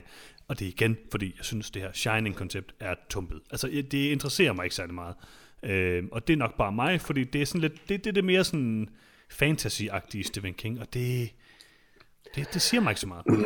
Jeg ved ikke, om det er bare dig, Jørgens. Altså, jeg har som sådan ikke noget imod noget af det, det er rent mekanisk i det her univers. Altså, hvordan The Shining fungerer, hvordan de her, I don't know, hattevampyrer fungerer. I'm, I'm okay with that. Det er det, han kalder tingene. Det er måden, han skriver om det. Mm. Altså, I'm sorry, jeg kan godt lide Stephen King, men det er ret grinagtigt, hvordan han skriver om sådan noget. Altså, det, det, det, på, nogle gange skriver han fantastisk, og på nogle måder skriver han fantastisk. På nogle måder skriver han lidt som en 12-årig, der har skrevet sin første sådan, fritekststil i klassen, eller sådan noget. Men det er også Og en del af charmen, kan man sige. know, Iron Maiden, eller sådan noget. Altså, det er jo også en del af charmen, synes jeg, at det er meget sådan fantastical, men, men nogle gange, jeg synes også bare, det bliver for meget, men det er jo, det er jo især det der med, at Stephen King, altså, det er, jo, det er jo tungt at læse Stephen King-bøger. Han er, et, han er en relativt god forfatter. Øh, han skriver godt, så han skriver ikke bare sådan let læseligt nødvendigvis, men han skriver meget, meget, meget øh, langt tit. Og nu siger du, at Dr. Sleep ikke er så forfærdelig lang, Lars. Men, Nej, det mener jeg ikke. men Jeg synes, jeg kom, jeg synes, jeg kom hurtigt igennem den. ja, altså, Men, men, men, men, men forstå mig ret, jeg har ikke noget mod, at det er fantastical, som jeg, som jeg også sagde. Altså, mm. det jeg har noget mod, det er, hvordan han skriver sådan noget. Jeg synes, han skriver den slags ret banalt og tumpet. Ja, ja, det tror jeg også. Jeg Altså, som du også selv siger, så synes du, The Shining er den værste del af, af, af The Shining, og det, altså, jeg ved ikke, for mit vedkommende har jeg i hvert fald det forhold til det, at det som sådan ikke på grund af noget af det, det er, eller repræsenterer det, det er vidderligt, altså det, det der med at rent faktisk at tage noget alvorligt, når folk snakker om The Shining. Mm. Um, eller The Steam, og altså alt det her, like, I, I can't. Altså det, det, det er fandme ligesom at spille Destiny med den terminologi, eller sådan noget. Men ligesom Destiny er der sikkert også noget godt gemt i det. Det er bare for 100%. rigtig dumt nogle gange. 100% og igen, altså øh, Destiny er ikke, den, er ikke den, den værste sammenligning, fordi der er ma- masser af ting i loven i det univers, jeg synes er super cool mm. og velkonstrueret. Men igen, så er det måden, det præsenteres på nogle gange. Altså, Altså, jeg ved ikke, altså, jeg er splittet på Dr. Sleep, fordi jeg vil helt afgjort sige med det samme, jeg synes ikke, det er en dårlig film overhovedet. Jeg synes, det, det, den tenderer til at være en ganske udmærket film på mange måder, men det er bare ikke en film for mig. Øhm, og jeg var cirka lige så interesseret og investeret i dem, som jeg er og var i mange af de forskellige Marvel-film, uden nødvendigvis sammenligning. Og jeg synes bare, som sådan en superhelte vampyr fantastisk film, der synes jeg stadigvæk, at sådan noget som øh, Glass kan mere for mig. Øhm, det, det er stadig den film, det minder mig mest om, og jeg synes, Glass er bedre. Øh, Altså, nu, nu, har jeg- nu har jeg ikke set Glass, jeg forestiller mig, at jeg synes, den, at den er bedre. Jeg, jeg, jeg, jeg, jeg, jeg var overrasket over, hvor meget bedre den her var, end jeg havde troet, den ville være. That being said, så gør det ikke, at jeg nødvendigvis synes, den er god, men jeg synes ikke, den er dårlig. Jeg synes heller ikke, den er dårlig. Jeg, synes, jeg tror også, jeg var den, der bedst kunne lide Glass. Jeg så den selvfølgelig også i, i en 3D-oplevelse i biografen, hvor der blev sprøjtet vand i hovedet på mig. Øh, det kan være, at jeg ville synes, Dr. Sleep var bedre, hvis jeg så den der. Og det kan også godt være, at jeg så den her Director's Cut-udgave øh, på Blu-ray, og, og den, den var lang, altså tre timer er langt for en film.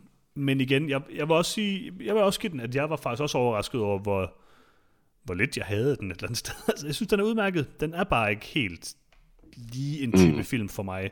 Øhm, men den var fin. Den, igen, det, det er nok også lidt det der med, at altså, når, når film er så plottung, som jeg har sagt, det har jeg sagt mange gange i den her podcast, jeg er ikke vild med film, der er så super duper plottung, som mange af de her store, storladende superheltefilm er, som den her film er, øh, som et er. Sådan, jeg synes bare ikke, det passer særlig godt til filmformatet. Det passer meget godt til tv-serieformatet, og det er jeg ikke den store fan af. Hvis den, her, den havde været en, TV, en miniserie på 3-4 afsnit eller sådan noget, det har sikkert også været meget godt. Øh, når jeg sætter mig ned og ser en film, så er Måske det med Claes Bang. Måske kunne Claes Bang have spillet Barry the Chunk. det kunne man måske. Eller, øh, hvad hedder det, Crow Daddy. Det kunne han, jeg tror, han har spillet en god Crow Mhm. Daddy. Det er den, det er den. Øh, eller Roast the Hat, for den sags skyld. Oh. Øh, men jeg ved ikke, altså, Claes the Hat. men altså, så, så, så, det er sådan lidt underligt for mig. Altså, jeg havde egentlig forventet, at den her film ville være rigtig dårlig, øh, og det synes jeg ikke, den er. Nu må jeg bare sige, at den er bare ikke lige den type film, som jeg godt kan lide. Breaking news, breaking news. Mhm. Mm-hmm. Uh, Mhm. Vi har nu Dr. Sleep uh, forbundet med et. Mente jeg selvfølgelig, Dok- Dr. Sleep skal vi forbinde tilbage til The Shining, mm-hmm. men Dick Halloran mm-hmm. er uh, den person, der redder uh, Mikes far, da The Ah. Black Spot brænder ned i, uh, i, altså i tilbagetiden uh, i et Det, bøgerne. husker, det husker vi alle sammen jo. Det husker vi alle sammen. Den fantastiske, uh, uh, tragiske Black Spot uh, fire. Hvordan er Det Crow hvert fald forbundet? karakter en, en stjerne op. Helt sikkert. Jeg vil bare gerne vide, hvordan det er, det er forbundet med Dreamcatcher, Lars. Det er det eneste, jeg er interesseret i. Og øh, det, det, desværre, den, øh, det, det, det, altså, du kan regne ud, hvor lang tid det tog mig at, at research mig frem til denne her ene connection. øh, jeg, jeg går straks i gang. Dreamcatcher, okay. Men jeg må dog sige, at altså Dreamcatcher er en af dem, der sådan virkelig binder noget af det her sammen. Men altså, som en af dem, der har, altså, jeg, har, jeg tror, jeg har læst langt, langt, langt, langt, langt det meste Stephen King efterhånden. Mere end man bør i hvert fald. Mere end man bør. Og den eneste grund til, at jeg har læst Dr. Sleep, det var, fordi jeg faktisk ikke var specielt vild med øh, The Shining. Jeg tror heller ikke, jeg vil læse en efterfølger til It, eller sådan. Altså, der er mange gode Johannes, ting i Johannes, havde du læst Dr. Sleep, hvis den sådan på coveret havde sådan en tagline med sådan, You've never seen walrus vampires like this. Havde du så læst den? Øh, nej, det havde jeg nok ikke, fordi jeg er nok heller ikke så meget til vampyrer, teknisk set. Hvis jeg nu bare havde stået, you've never seen a walrus this big, eller sådan et eller andet, så havde Så jeg nok læst den. Så havde jeg 100% sikkert læst den. Har nok været skuffet. Jeg har nok været lidt skuffet, ja. Jeg ved ikke, altså... Ja. Jeg, var, jeg, jeg, var, jeg, var, jeg vil næsten gå så langt som at sige, til at sige, at jeg var positivt overrasket over Dr. Sleep. Det Ja. synes jeg er, er en fin øh, konklusion på den oplevelse. Men Lars, jeg mangler stadigvæk min krone på mobile pay, vil jeg sige. Jeg har ikke, øh, jeg har ikke set øh, Peters øh, karakter Nej, okay. endnu. Nej, det er rigtigt. Vi skal lige have karakteren. Peter, lad os give, dig, give din karakter, så ser vi, hvem der har vundet penge her. Der er 500 kroner på linjen her. Altså nu har I jo motiveret mig til at fuck with it, og, og give en anden karakter, end jeg egentlig vil. Det må man ikke, Peter. Det er ulovligt. Interessant. Må man ikke det? Nej, så skylder du mig. Alright. Og jeg tror, det er rimelig øh, forudsigeligt, hvad jeg har tænkt mig at give den her film. Øh, jeg giver den 2 ud af 4. Øh, den er... Nej, jeg, altså, et eller andet sted fortjener den også 3 ud af 4, fordi så dårlig er den heller ikke. Og det er sådan lidt, fordi vi ikke har en middelkarakter, og jeg synes virkelig, at den her film bare er middel, fordi den har gode, gode sider, og den har dårlige sider. Uh, I don't know, i sidste ende, så tror jeg bare, jeg, jeg, jeg kan ikke komme ud over terminologien og I don't know, dialogen i den her film. Jeg, det, det, jeg synes bare, det er for dårligt. Så, så på trods af, at jeg synes, der er øh, overraskende positive elementer at komme efter, så holder jeg mig til 2 ud af 4. Lars, du skylder mig en krone. Nej, det gør jeg i hvert fald ikke. H- Hvorfor? Fordi jeg har betalt dig en krone. Oh. Åh, oh, jeg er en krone. Oh, nice. Jeg har fået en krone på mobile pay for Lars. Ja, okay. Hvad havde du med, med på, Lars? vi havde odds øh, 1-500 Mm. øh, på, hvorvidt du elskede filmen og gav den 4 ud af 4. Mm. Men du skulle sige ordene, jeg elsker den her film, og give den 4 ud af 4. Jeg elsker den her film og giver den 4 ud af 4. Det er for sent. Han, han har allerede betalt mig en krone. Det er ikke Melodi Grand Prix om igen, hvor jeg har tabt utrolig mange penge til Lars. Øh, Så kan du betale ham 501 kroner. det er selvfølgelig rigtigt. Øh, jeg vil også, jeg, jeg tror, jeg lægger mig meget op ad dig, Peter, på mange måder. Øh, jeg skal være den første til at sige, at jeg elsker Stephen King mere end de fleste bør. Øh, men jeg kan ikke elske det hele, og jeg kan heller ikke elske den her film, selvom jeg faktisk synes, den har øh, langt flere positive momenter, end jeg havde forventet. Øh, men jeg holder mig også til en 2 ud af 4. Hvorfor var der ikke mere Diesel Duck i den her film? Det er bare utroligt, Altså- altså, at man kan have en karakter, der hedder Roast the Hat og Crow Daddy, og så ikke gider bruge Diesel Duck.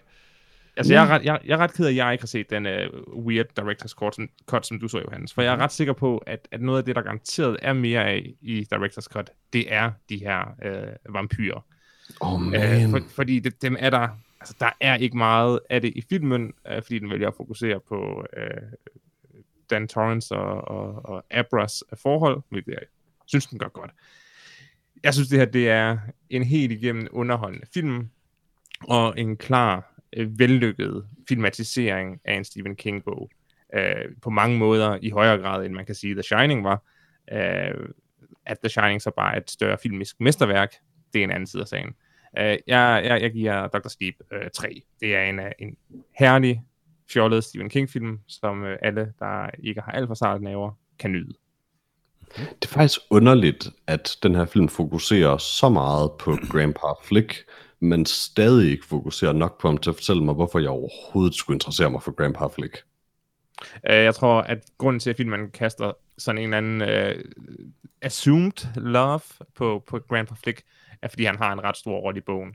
Så, så Så den, det, det, det kunne jeg ligesom forstå den- den, på hendes lille monolog, da han dør og så sådan, men ej, det, den tror jeg faktisk, den monolog er, er, er løftet øh, en til en ud af bogen. om, om det er også det, jeg mener, altså, altså it, he's clearly a big deal, um, og jeg vil Ja. næsten gætte på, det er så ham, der gør hende til sådan en, Øh, men du ved, i, i den her film er han bare en gammel weirdo, der steger bøffer. Altså, det bliver i hvert fald hintet øh, mytologisk set om, at Grandpa Flick er sådan fra øh, det gamle Sumerien, eller Ægypten, eller, eller et eller andet. Mm-hmm. Altså, han virkelig har været for the long haul. Men ja, en, enten skulle der have været mere Grandpa Flick, eller mindre Grandpa Flick. Helt sikkert mere. Helt sikkert mere. Så Men jeg ved heller ikke, havde været Grandpa Flick. Altså nu, skuespilleren Carol der, han er måske lidt mere en fysisk øh, interessant skuespiller, end han måske som sådan er en god skuespiller. Det er nok rigtigt. Altså jeg vil sige, jeg vil have Hvad nu, meget... hvis de lavede sådan en, en prequel til den her film, ala The Scorpion King, eller sådan noget, hvor vi virkelig fik Grandpa Flicks baggrundshistorie, dengang han var ung, ung og sexet, og ikke var et skorpionmonster. Øh, altså, det vil jeg gerne se. Altså, den er ligesom uh, The Scorpion King, så vil du ikke.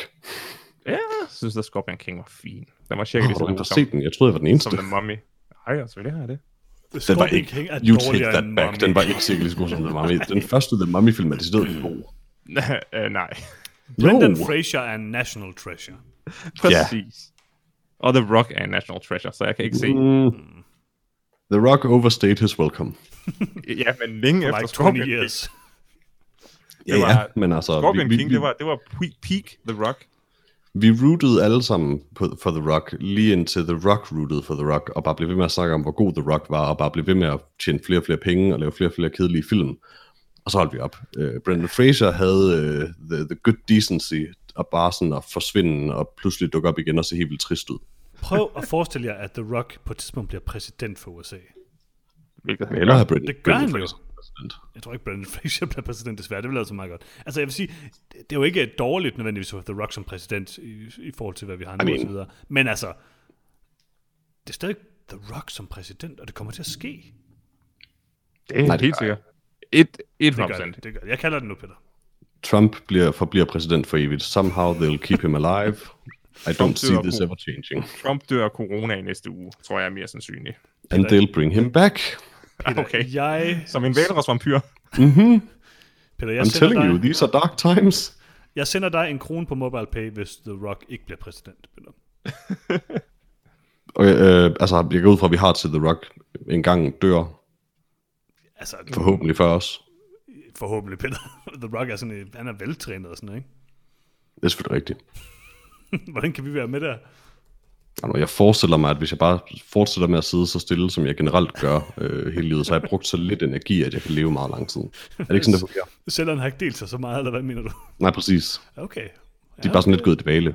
Ja, det er selvfølgelig rigtig sådan dormant Altså, mine, mine ben ligner stadig babyben, bare længere. Det er rigtigt, jeg har set dem, så det, jeg, kan be, jeg kan bekræfte det. Men de er stadig fresh out the womb. Okay. Nå, øh, jeg tror, det var vores anmeldelse af Dr. Sleep. Øh, skal vi ikke komme hurtigt videre til øh, øh, det, jeg tror er dit yndlingssegment, Lars, nemlig øh, set siden sidst. Øh, Ja, det er mit yndlingssegment. Lars, hvad har du, øh, hvad har du set siden sidst? Uh, jeg har ikke set så meget. Jeg har uh, set Eliza Schlesingers uh, sketch comedy show. Uh, seks herlige episoder af 18 minutter, uh, der uh, brillerer ved uh, absolut ikke at være sjov. Nå, Cool. Så det var lidt trist. Det var sådan lidt ligesom... du er ellers glad for hendes comedy. Jamen, jeg kan rigtig godt lide hendes comedy shows, uh, men det her det er sådan noget mærkeligt anti-humor, uh, ala uh, mandrilaftalen, som bare ikke fungerer. Oh, jeg prøvede at se. Madrid-aftalen igen her for nylig. Det, det er altså lidt tungt. It's rough, it's rough. Ja. Det var en Der- der er periode, gode scener. det var en gloværdig, det var en gloværdig periode, men der skal noget nyt til. Ja. Ja, jamen, øh, skuffende Lars, du var ellers øh, øh, svært glad for hende. Øhm, ja, men, Ja. øh, men øh, øh, trist. Peter, hvad har du set?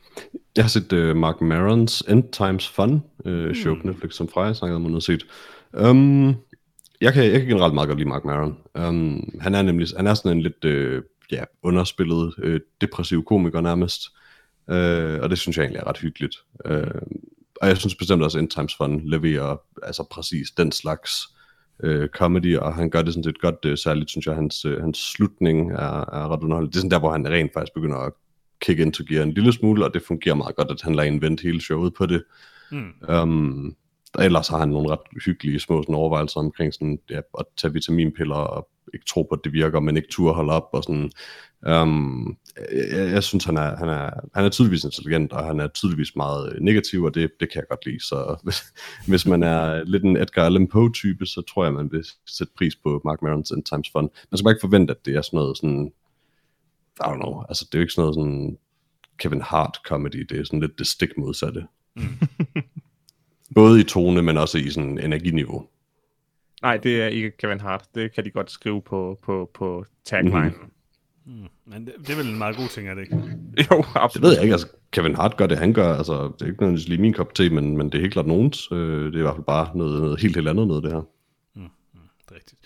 Øh, jeg har set øh, en gammel kending. Jeg har set øh, sæson 1. Nej, det meste af sæson, eller okay, jeg har set noget af sæson 1 og noget af sæson 2 af Forbrydelsen, som min kone er ved at se for første gang. Den her danske krimiserie. Øh, Jeg har ikke set det hele, men jeg har faktisk set et par afsnit efterhånden.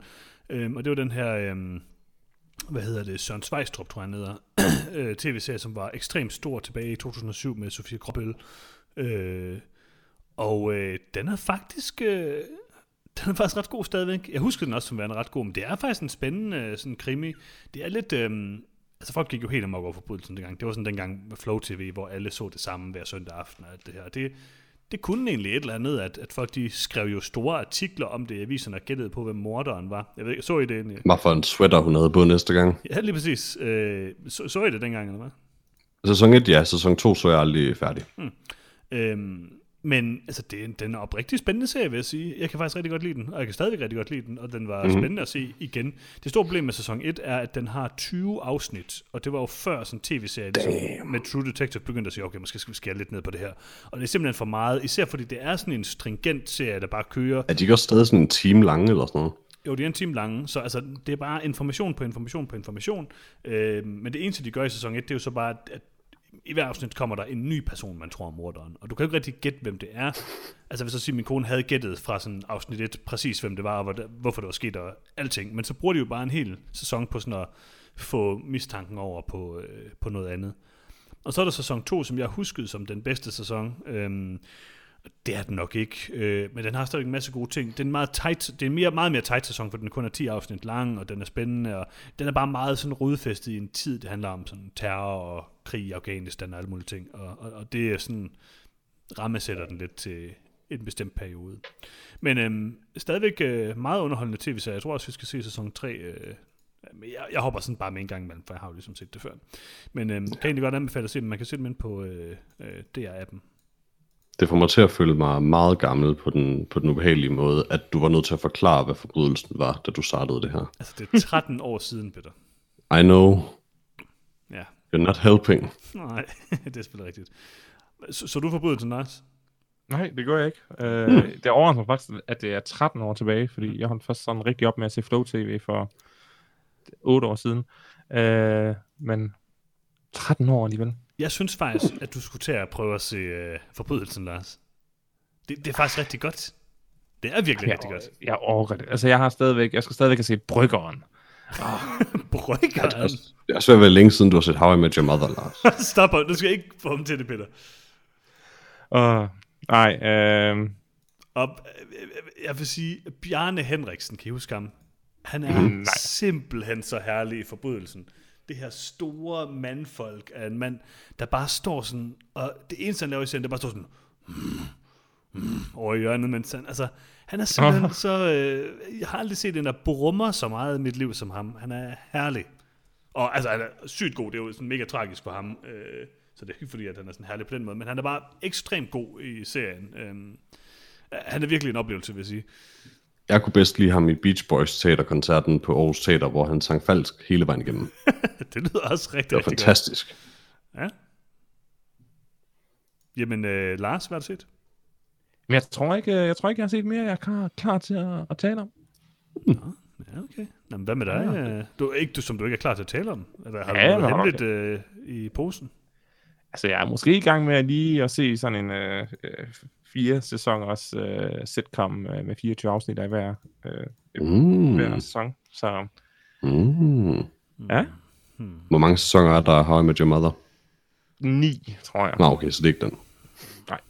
Jeg ved, Det er en- det, det er. jeg ved, hvad det er, Lars. Gør du det? Don't Kommer say it. Nej. Jeg siger det ikke. Okay. Okay, sig det. Jeg siger det ikke. det er bare så uheldigt, når jeg så engang siger, hvad det er, så kan jeg sige. Ja, præcis. Jeg vidste det. Ved, ved, ved, ved, sig det. Eller, øh, Ej. du ved det ikke. Jeg skriver ned på en... Jeg har en konvolut her, som jeg på den. I'm calling your bluff.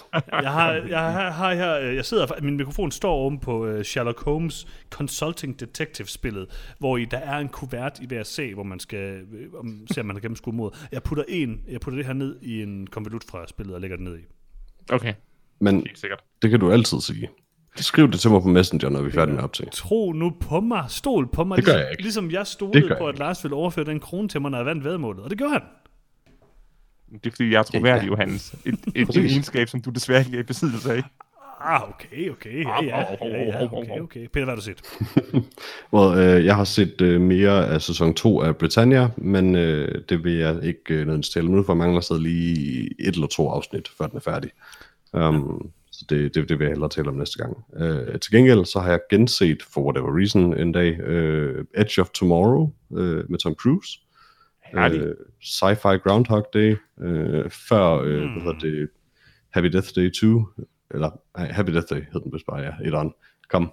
Um, og ja, altså, hvad hedder det, Edge of Tomorrow er stadig en øh, rigtig god film. Øh, meget solid. Øh, en af de bedre hvad man implementeringer af Groundhog Day, sådan ideen i en anden genre. Øh, nok den bedste, sådan set. Øh, og generelt en stærk sci-fi film med gode actionscener, øh, gode set pieces, god, øh, sådan, godt sådan design af props, og især de her mech suits er super fede.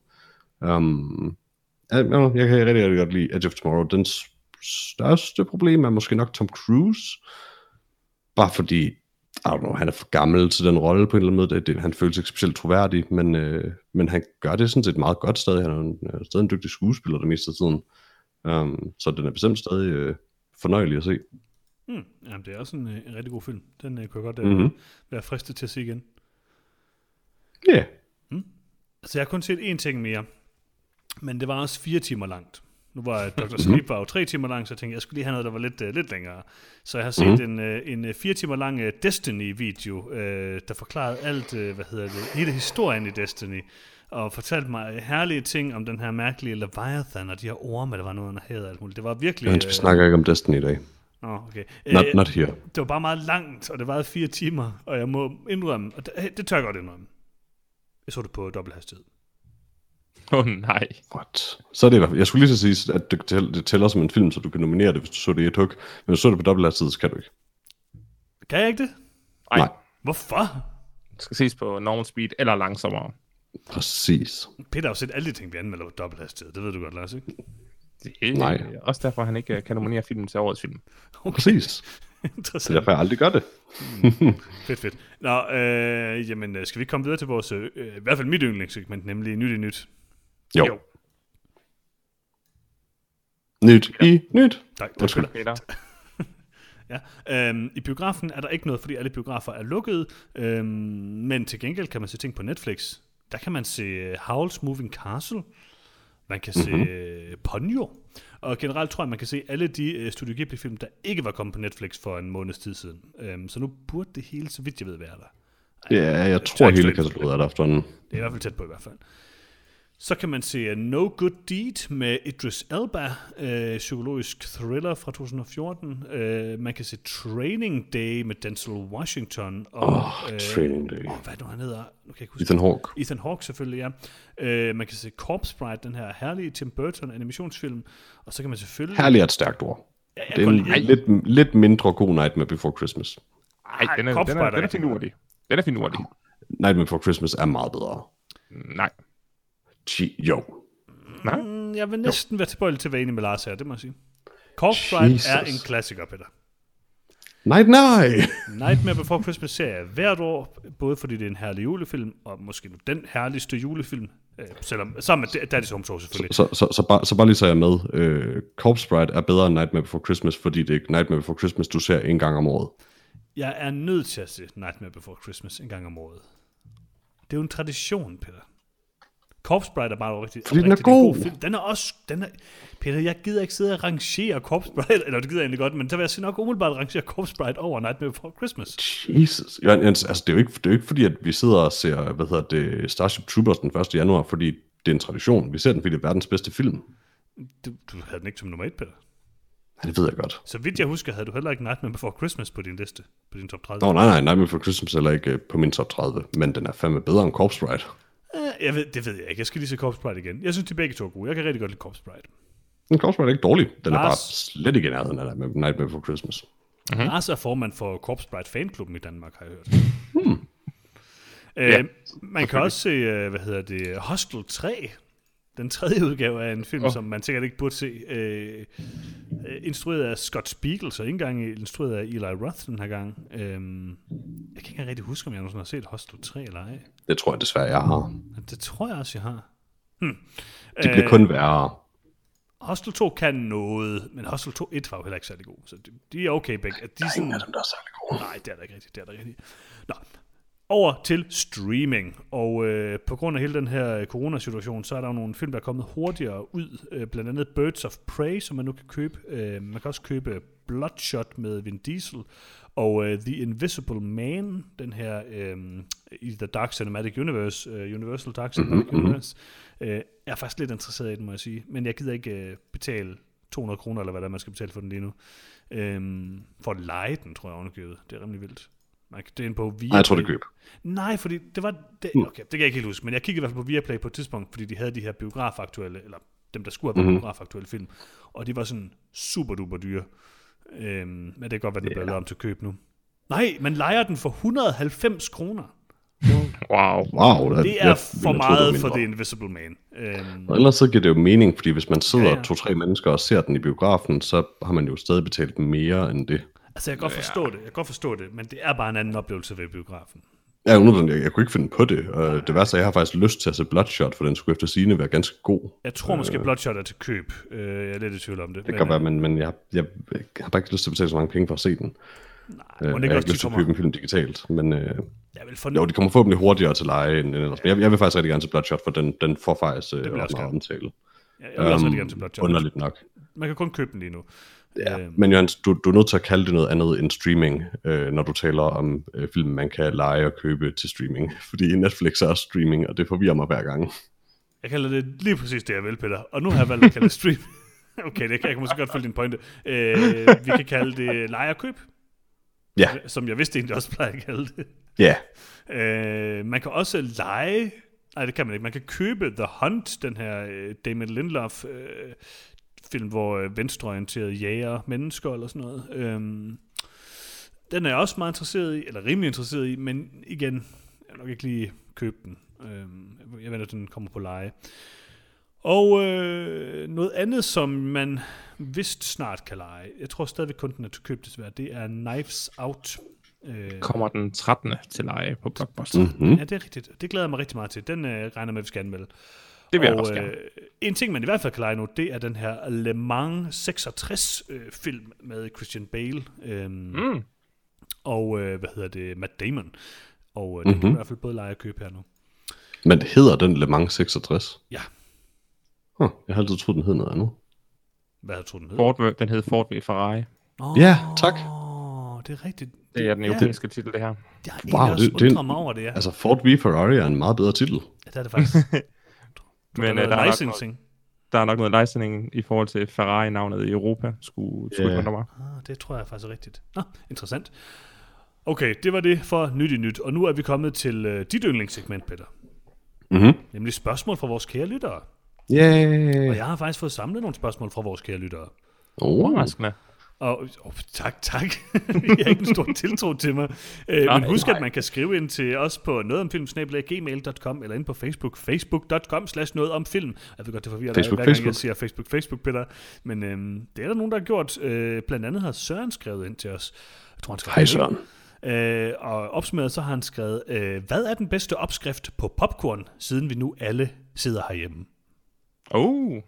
Et godt meget filmrelevant spørgsmål. Man sidder og nyder, man skal have en lille snack. Popcorn, den klassiske filmsnack. Jeg tænker, popcorn og en øh, Pepsi Max, det er den bedste kombination, jeg kan forestille mig.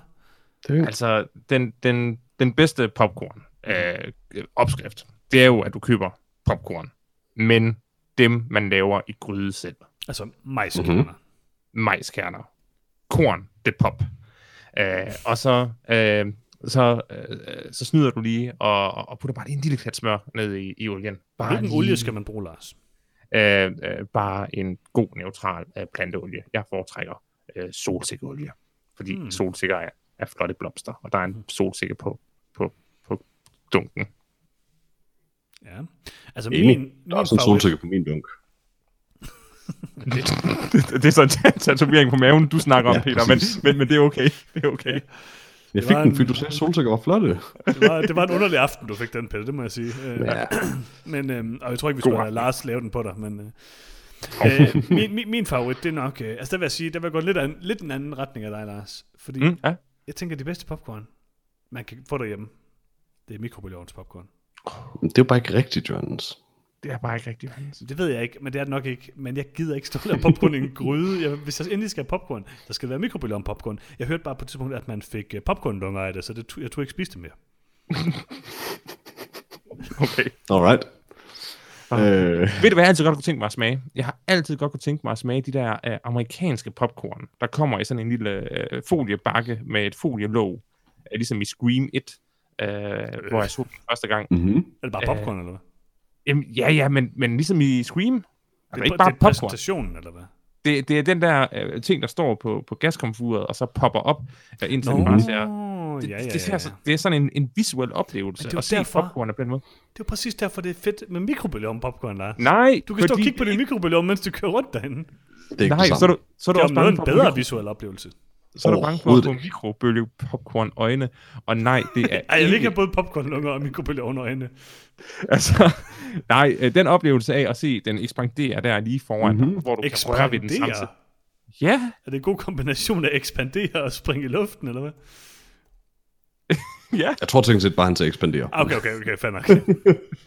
Men jeg kan meget bedre lide at også få noget eksplosiv ind over, fordi popcorn Ja. popper, så jeg synes, det giver god mening. Ekspandere, det er et godt ord. Jeg kan godt lide det. Expandere, Mm. det er et godt ord. Uh, men nej, det, det er de bedste popcorn, jeg har bare aldrig smagt dem. Og altså, am- amerikanere gør jo faktisk nogle ret underlige ting med deres popcorn, øh, specifikt de biografer. De har jo en tendens til for eksempel, altså når du får dit bære popcorn, så kan du gå ind til sådan sådan squeezy bottle ting, hvor du kan hælde sådan noget fake flydende smør ud på dem. Kan man også i Norge. Øh, eller karamel, eller en, en, ikke i Danmark i hvert fald, her er vi for fornuftigt. Sådan Jeg noget. har gjort det så meget. Øh, jeg, jeg kunne godt finde på at prøve det, men jeg tror ikke, det er lækkert. Til gengæld, øh, så vil jeg dog sige, at øh, Lars har ret. Øh, den bedste opskrift er præcis det, Lars beskriver, specifikt med smør i. Men, Hvis man er rigtig, rigtig kæk, så kommer man nemlig lige en lille smule smør i, øh, når de er poppet også, så de alle sammen og lige sådan ryster det lidt rundt, så det er sammen det dejligt greasy. Hvad hvis man, øh, hvad, hvad hvis man øh, poppede dem i smør, og så hældte man mayonnaise ud over? Nej. Okay, nu skal I lige høre min Norge-oplevelse med popcorn. Fordi i Norge, i Var, biograferne... var, det præcis det? Nej, nej, i Norge, i biografen der, i hvert fald det sted, jeg har været i Norge, der har de Mhm. nemlig mm-hmm. sådan nogle mærkelige popcorn. Så kan man ind og købe popcorn i butikken, og så øh, går man ud, og så har de ikke sådan et sted, man kan gå ind og putte smør ud over. I stedet Så for, du løg? i stedet for har de smørpulver. Smart. Så du går hen og hælder med sådan nogle saltagtige salt, saltbøsser, som bare er sådan nogle smørbøsser. Så det er sådan nogle, altså, det hælder bare sådan noget Smørbøsser. mærkeligt kry- krystalliseret smør ud over, og det smager redselsfuldt. Åh. Hvordan har Norge overlevet som en nation så længe? Jeg ved det ikke. Men det rigtige svar, og det eneste rigtige svar på det, det er noget, jeg engang fik af min veninde, øh, som kom hjem fra Canada øh, her for nylig, som øh, var sådan nogle øh, karamelliserede popcorn, eller sådan nogle candy popcorn, som bare er slik, altså hvor det bare er øh, mm-hmm. candy-coated popcorn, den helt hårde, som knaser, de smager sygt godt. Det, øh, du, du, du behøver altså kun lige til at tage syd for grænsen til Tyskland, hvor du kan få øh, sygt popcorn. Og det Jeg tror er, faktisk sågar, man kan få det i Danmark. Det ved jeg Nej, ikke, det ved jeg ikke, ikke, ikke, ikke, ikke lige så godt. Uh, men men der, der er faktisk en, jeg tænkte også på at nævne det. Uh, jeg har engang på vej hjem fra en, uh, fra en byfest i Tyskland, hvor jeg sådan boede på et ho- hotel 5 km uden for byen, uh, købt sådan en gigapose, altså på størrelse med uh, et, uh, en 12-årig, tror jeg. Uh, og så gik jeg 5 Okay. km i, i, i min brændert uh, gennem uh, det tyske uh, landskab uh, og spiste popcorn. Og jeg nåede at tømme pakken, før jeg kom hjem. Det var rimelig uh, åndssvagt. Hvordan havde du det bagefter? Af helvedes til. altså, sidde og drikke øl på et torv i sol, i sådan en banesol i uh, 8-12 timer, og så bagefter spise uh, 3-4 kilo uh, popcorn med karamelliseret popcorn. popcorn, ja, ja. Uh, det, det, det, var, det var en bedrift i sig selv. Jeg var meget stolt. Det skal du også være. Hold da op. Nå, øhm, videre til næste spørgsmål fra Anna. Hej Anna. Anna skriver, det store spørgsmål, hvilken streamingtjeneste er bedst? Vi har faktisk været lidt inde på det, Lars, her tidligere. Og I skal vurdere både kvalitet, udvalg, egen smag og teknik. Og dogenskab, uh, Netflix. Altså svaret er desværre nok Netflix. Øh, altså, man kan mene, hvad man vil om måden, de sådan curator den og præsenterer ting for en, men rent teknisk er det langt den bedste af tjenesterne. Også langt bedre end HBO. Um, HBO's forside og curation er absurd. Um, Deres player men, er øh, redselsfuld. og deres player er også dårlige. Uh, HBO vinder helt klart på indhold, specifikt hvis vi taler serier, specifikt hvis vi taler uh, primært om deres uh, arkiv af gamle serier. Øh, men, øh, hvad hedder det? Men, men Netflix er bare overordnet set king. Voldsomt meget indhold. Øh, klart den mest velfungerende, mest stabile tjeneste af dem. Um, og en, en, en konstant strøm af nyt og varieret indhold. Um, man kan mene, hvad man vil om kvaliteten, og det er helt klart også deres største drawback, at kvaliteten er så varierende, og nok oftest tangerer til den lave ende, men de vinder stadig. Og alt andet er ikke rigtig værd at diskutere, er jeg bange for. Okay, tak, for jeg har faktisk set en helt andet bud, Peter. Mhm. Måske kontroversielt bud her. Mhm. Det er, Det er bare ikke rigtigt, desværre. det er appen er rigtig, rigtig god. Et, den er gratis. To, den har rigtig meget indhold. Tre, den har faktisk rigtig meget godt indhold. Den har faktisk tit noget, jeg gerne vil se. Man kan finde dokumentarfilm, man kan finde øh, forbrydelsen, hvis man har lyst til at kunne se den. øh, man kan se øh, programmer fra øh, nyhedsprogrammer, man kan se alle mulige ting, dokumentarfilm osv. osv. Altså, der er faktisk rigtig, rigtig meget udvalg. Øh, et rigtig stort udvalg derinde. Deres player er redselsfuld. Altså, det, Ja, det skulle jeg lige sige. De har nemlig desværre den værste player. Men derfor skal jeg også sige, der er dog en st- tjeneste, som måske vinder over alle de andre, inklusive DR, men dog har den absolut værste player af dem alle sammen. Og det er film, filmstriben, fordi der er kvaliteten klart højest. Altså, I am not kidding, det er langt, langt, langt højere end alt andet. Der er gratis film derinde, man kan ikke lege så forfærdeligt mange om måneden, men hvor mange ser mere end 3-4 film om måneden alligevel. Øh, og det er jo fremragende film, der er derinde. Øh, playeren er redselsfuld, men hvis man gider til at lige at gør en indsats, så øh, kan man altså få langt, langt, langt bedste kvalitet derinde. Altså man kan sige, det, det lyder jo som om, og det er også et, øh, et, et, et øh, viable øh, standpunkt at tage, men det lyder jo som om, at, at du vægter, hvad kan man sige, kvaliteten af indholdet langt højere end nogle af de andre faktorer. Det gør jeg også. Altså, det er klart, at Um, de, så det, det, det skal man i hvert fald tage med i den anbefaling, Ja, I guess. Altså man kan sige, at DR-appen, den kan man jo godt sidde og bruge, som Lars nævnte tidligere i podcasten, som sådan en, man sidder og hygge swiper i. Den er rimelig træls at bruge for det meste, og øh, playeren er for ustabil, og kvaliteten er for dårlig. Ting. Layoutet er ikke forfærdeligt. Den, det er bare det er mest playeren. Det kan lade sig gøre i hvert fald. Filmstriben er selvfølgelig fuldstændig umulig at sidde et der er vist slet ikke en app til Apple TV. Man kan gøre det på sin telefon. men Og det, er ser også forfærdeligt ud, Det filmstriben. ser forfærdeligt ud. Man skal virkelig gøre en indsats. Men hvis man gør den indsats, hvis, man nu, hvis, man nu, hvis, jeg nu, hvis I spurgte mig sådan, hey Johannes, du skal vælge en film i dag, og du skal bare vælge én film i aften. Altså, hvis jeg gad bruge tiden på det, så ville jeg klart kunne finde den bedste film inde på filmstriben. Så, Hvorfor så vi så Dr. Sleep til i dag? fordi vi... Lars han elskede den her film jo. Det var din idé. Ja, det var Det var en herlig film. det var, det var ny, Peter. Filmstriben har jo ikke det Ah. nyeste udvalg. Ny er et stærkt ord. Den fra sidste år. Den kom på le- til leje her lige for nylig, Peter. I mean, er det ikke noget tid siden? Egentlig ikke. Men øh, filmstriben har jo selvfølgelig den, det drawback, hvis man synes, det er drawback, at det er lidt ældre film typisk. Men de har jo altså også nogle, nogle nærmest helt nye film øh, inde på filmstriben. Så øh, Casablanca for eksempel. for eksempel. Jeg synes helt sikkert, at det er, at øh, vi har nogle gange øh, lavet lidt sjov med filmstriben af podcast, og jeg synes oprigtigt, det er en rigtig god tjeneste. Det er fedt, at vi har sådan en tjeneste i Danmark. Mhm. Henrik har skrevet ind. Hej Henrik. Tror I, at den nuværende situation, og her er gået fra, han mener hele den her corona-karantæne-ting, vil have længerevarende konsekvenser for biograferne? Og hvad kan de Ja. gøre for at overleve? Intet. Nej, det er jo også det, der er svært. Jeg tror også, det har rigtig store konsekvenser for rigtig mange biografer. Jeg tror, der er mange af dem, der går ned og hjem på Altså, det her. Nordisk Film er også et produktionsselskab, så de skal sandsynligvis nok overleve. Mm. Men øh, altså, særligt uafhængige biografer, jeg har svært ved at se, hvordan de skal kunne overleve. Øh, de har den her underlige alliance mellem biografer rundt i Europa, men altså, eftersom de ikke rigtig virker til at have anden indtægt, så kan jeg ikke øh, se, hvordan de ikke i hvert fald tager et voldsomt hit. Øh, og selv sådan noget som Nordisk Film, altså deres primære indtægt er sandsynligvis stadig biograferne i sig mm. selv. Um, og det her underlige nærmest monopol, de har, men, men de kommer også til at tage skade. Det, det er der simpelthen ingen vej udenom, og der er vidderligt ikke rigtig noget, de kan gøre for det. Andet end, I don't know, desperat at stable en, en streamingtjeneste på benene på 0,5 og charge de samme penge, som man lige nu skal betale for at lege de her film øh, på de, på alle de andre tjenester. Uenig. Jeg Alright. tror, jeg tror at, øh, at denne her krise kommer til at vise os, øh, øh, hvor, hvor, hvor vigtigt det er at komme ud og lave noget, og ikke bare være fanget derhjemme. Øh, vi har jo Men, men ikke under Alle- alle- krisen, selvfølgelig. vi, ikke under krisen. Uh, vi har jo alle sammen været i et fuldkommen frivillig selvisolation i de sidste fem år med Netflix og HBO og, og alle biografer, både kunstbiografer såvel som, som de øh, etablerede nordiske film, uh, Øhm, er jo langsomt bare blevet, altså bløder jo lige så langsomt ud. Øh, jeg tror, at det her det kan have en, en, en- positiv effekt øh, på sigt, når, når, når krisen har lagt sig, og folk husker, at det er altså også vigtigt at komme ud og, og møde venner og ting og sager. Og jeg er ikke super glad for at gå i biografen, men igen, det er sgu fordi, jeg altid går i biografen alene. Hvis det var noget, man øh, gjorde som et socialt øh, arrangement, så er det bare en, det, det er et godt koncept. Jeg tror, Nå, at men- folk øh, får, får, får nulstillet deres, øh, deres øh, trang til at sidde hjemme foran fjernsynet. Jeg, jeg, jeg er fuldstændig enig, Lars. Øh, For mig er det mere et spørgsmål om, at altså, de kommer til at have taget rigtig meget økonomisk skade af det her, Det er jo det, staten inden det er om. Hvad? det, det er jo det, staten må ind og tage sig af, så det betaler du og jeg i skattepenge.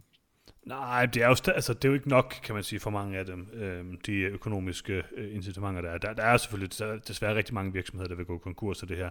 Jeg, jeg, jeg tror, at jeg, jeg er nok et eller andet sted imellem jer, fordi jeg kan sagtens se det her med, øh, det som Lars siger med, at det vil være... Øh, jeg, jeg tror også, der vil være en, en, et boom i folk, der går ud bagefter, fordi man kan gå ud, øh, alt efter hvordan det her det ligesom ender selvfølgelig, men hvis det ender, som vi håber, det ender, så... Ja, som- øh, som vi må Inden for det rimelighedens, græn, Ja, ja, inden for altså- rimelighedens grænser naturligvis, håber jeg også, at det...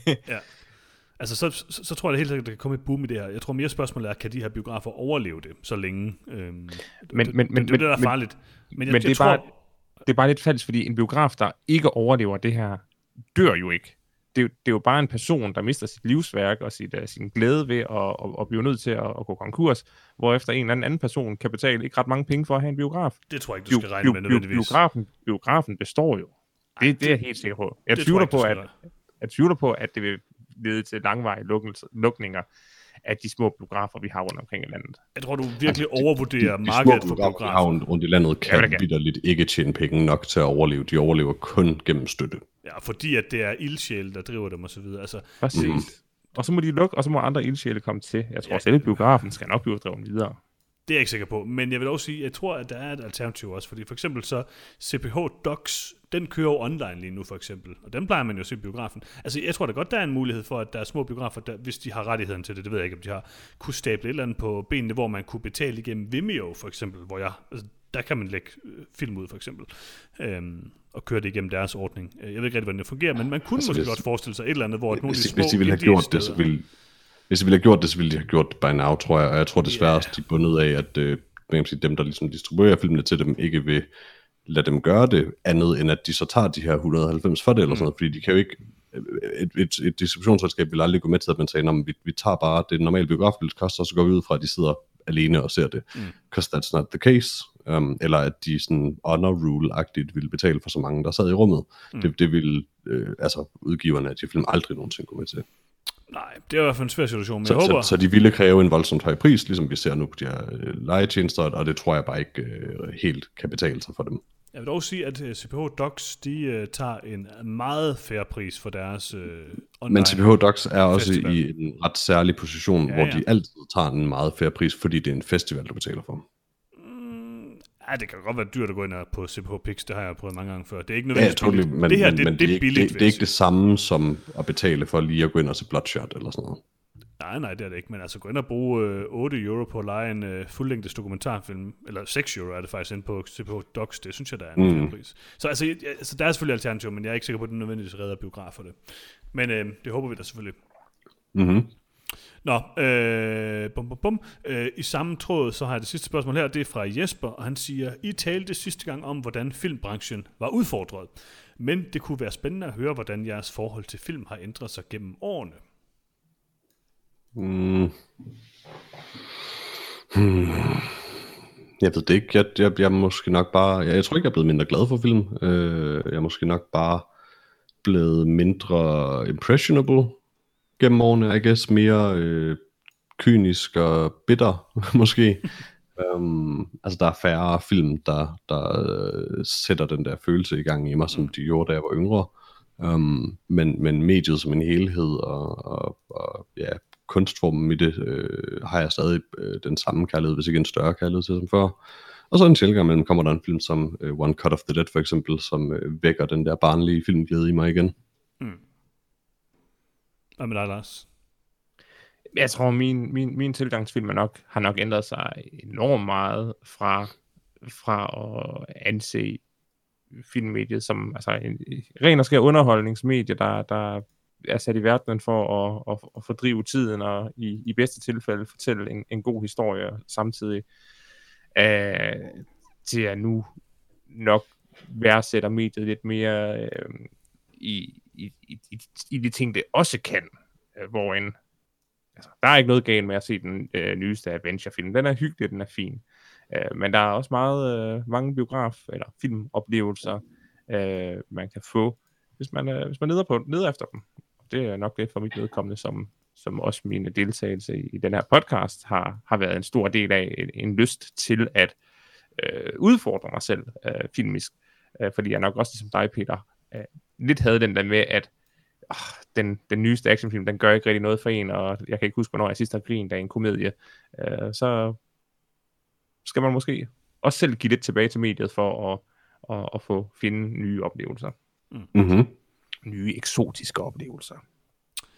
Jeg tror, altså jeg har jo tidligere været ekstremt sådan, øh, der er ekstremt en filminteresseret, øh, men også virkelig gjort meget ud af at opsøge nye sådan indie-filmoplevelse og sådan noget.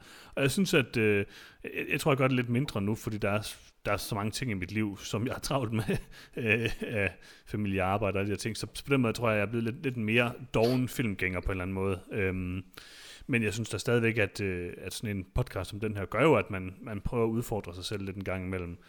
Øhm, men jeg kunne da godt tænke mig på en eller anden måde, hvis der var en, en lidt øh, nem måde, for eksempel en god streamingtjeneste, der kom op som et alternativ til Netflix, som måske havde fokus på de her lidt mere skæve indie-film. Øh, det kunne jeg virkelig godt tænke mig, sådan, så jeg i min nuværende livssituation lettere kunne dyrke passionen for film, som mm-hmm. mere end bare eskapisme. Men jeg synes ikke rigtigt, der er nogen sådan lige nu. Det er derfor, jeg synes, at det er derfor, jeg prøver at bruge filmstriben og prøver at bruge de her forskellige ting for sådan ligesom at og det er appen for måske at se nogle ting, der er måske bare er lidt mere interessante end et eller andet mærkeligt nyt på Netflix. Altså der, dermed ikke sagt, at store produktioner ikke også kan være mere end eskapisme. Nej, nej, selvfølgelig. Altså, og jeg elsker, dem. jeg elsker mange af de her nye Netflix-ting, der kommer, så det er ikke fordi, jeg sådan... Altså, jeg, jeg tænker, altså PT, som jeg gør, altså, som jeg lever nu, så får jeg ikke set lige så meget indie, som jeg gerne vil, og som jeg har gjort før. Øh, så mm. jeg falder jo også i den der fælde med, at jeg, jeg ser også ting på Netflix, fordi det er nemt, og, og ser det på DR-appen, fordi det er nemt, og alle de her ting. Og der skal man jo bare huske, at selvom man har adgang til millioner af film og tv-serier, så, øh, så kan man jo også selv gøre noget for at opsøge kvaliteten andet sted. Mm-hmm. Men ja. Men det er et interessant spørgsmål, synes jeg. Mm-hmm. Rigtig gode spørgsmål, dengang. Ja, det synes jeg også. Er I glad for, at jeg har fået samlet nogle spørgsmål sammen? Altså, jeg, jeg roser lytterne jo, Hans, ikke dig. okay. Men jo. Peter. Ja, det er godt gået. Gode spørgsmål, gode spørgsmål. Keep them coming, så øh, hvis jeg... jeg vil prøve at holde lidt, øh, lidt mere fast i at få, øh, få så mange gode spørgsmål fra jer lytter med som muligt hver uge. Øh, jamen, øh, er vi ikke ved at være igennem den her episode om film? Jo, det tænker jeg. Det tænker jeg også. Men øh, jamen, Peter, du plejer jo at have sådan en eller anden mærkelig øh, form for manifest, du skal af med her, før vi slutter. Det gør jeg. Øh, jeg prøver at gøre dem kortere efterhånden, og det tænker jeg også, jeg vil gøre i dag. Tak. Men øh, øh, husk, du kan skrive til os på nogetomfilm.gmail.com eller gå ind på nogetomfilm.com eller facebook.com slash nogetomfilm. Det er ligesom vores to primære portaler, hvor du kan finde podcasten, finde vej ud til forskellige steder, du kan høre den, og på Facebook kan du kommentere vores opslag og skrive til os og sådan. Så, øh, så du ligesom kan for eksempel sende spørgsmål ind til os. Det kan enten være på vores mailkonto eller på vores Facebook-side for eksempel. Um, husk at like ind på Facebook og følge den og alt det der jazz. Øh, du kan også sende en klasse bank, vil jeg bare lige sige, Peter, hvis man nu... Altså, hvis man har det kan du også. Du, kan, du kan godt skrive direkte til Klaas Bank på klaas.bank.dk. Um, ja. han, svarer, han svarer på vores vegne, det er sådan lidt, når vi ikke har tid til det med i podcasten, og sådan, you know how it is. Um, men øh, du kan finde selve podcasten på tjenester som øh, iTunes og Spotify og SoundCloud og Stitcher og Podimo, og jeg tror, det var dem alle sammen, var det ikke? Der er mange i hvert fald. Øh, men øh, hvis du har en podcast reader af nogen som helst art, så kan du også bare gå ind og søge på noget om film på den, og så subscribe på den. I det hele taget, det vigtigste, når du interagerer med podcasten, det er nemlig, at, at du subscriber. Undskyld, det er ikke det vigtigste, jeg lyver, men det kommer vi til senere. En vigtig ting er, at du subscriber til podcasten, og at du øh, anmelder den, giver den positive karakterer og positive anmeldelser, alle sådan ting, øh, for det hjælper os alle sammen. Øh, og så hvis du subscriber, så hjælper det os også. Og, hvad, øh, hvad gør det, hvis man... Hvad nu, hvis man ja. har lyst til at give os en negativ anmeldelse, Peter? Hvad gør man så? Øh, altså det, det skal man ikke gøre, for så bliver man hjemsøgt af valrosvampyrer. Um, og det har man ikke lyst til. De kommer og tager dit shine. Um, men, øh, hvad er det nu, jeg vil sige? Øh,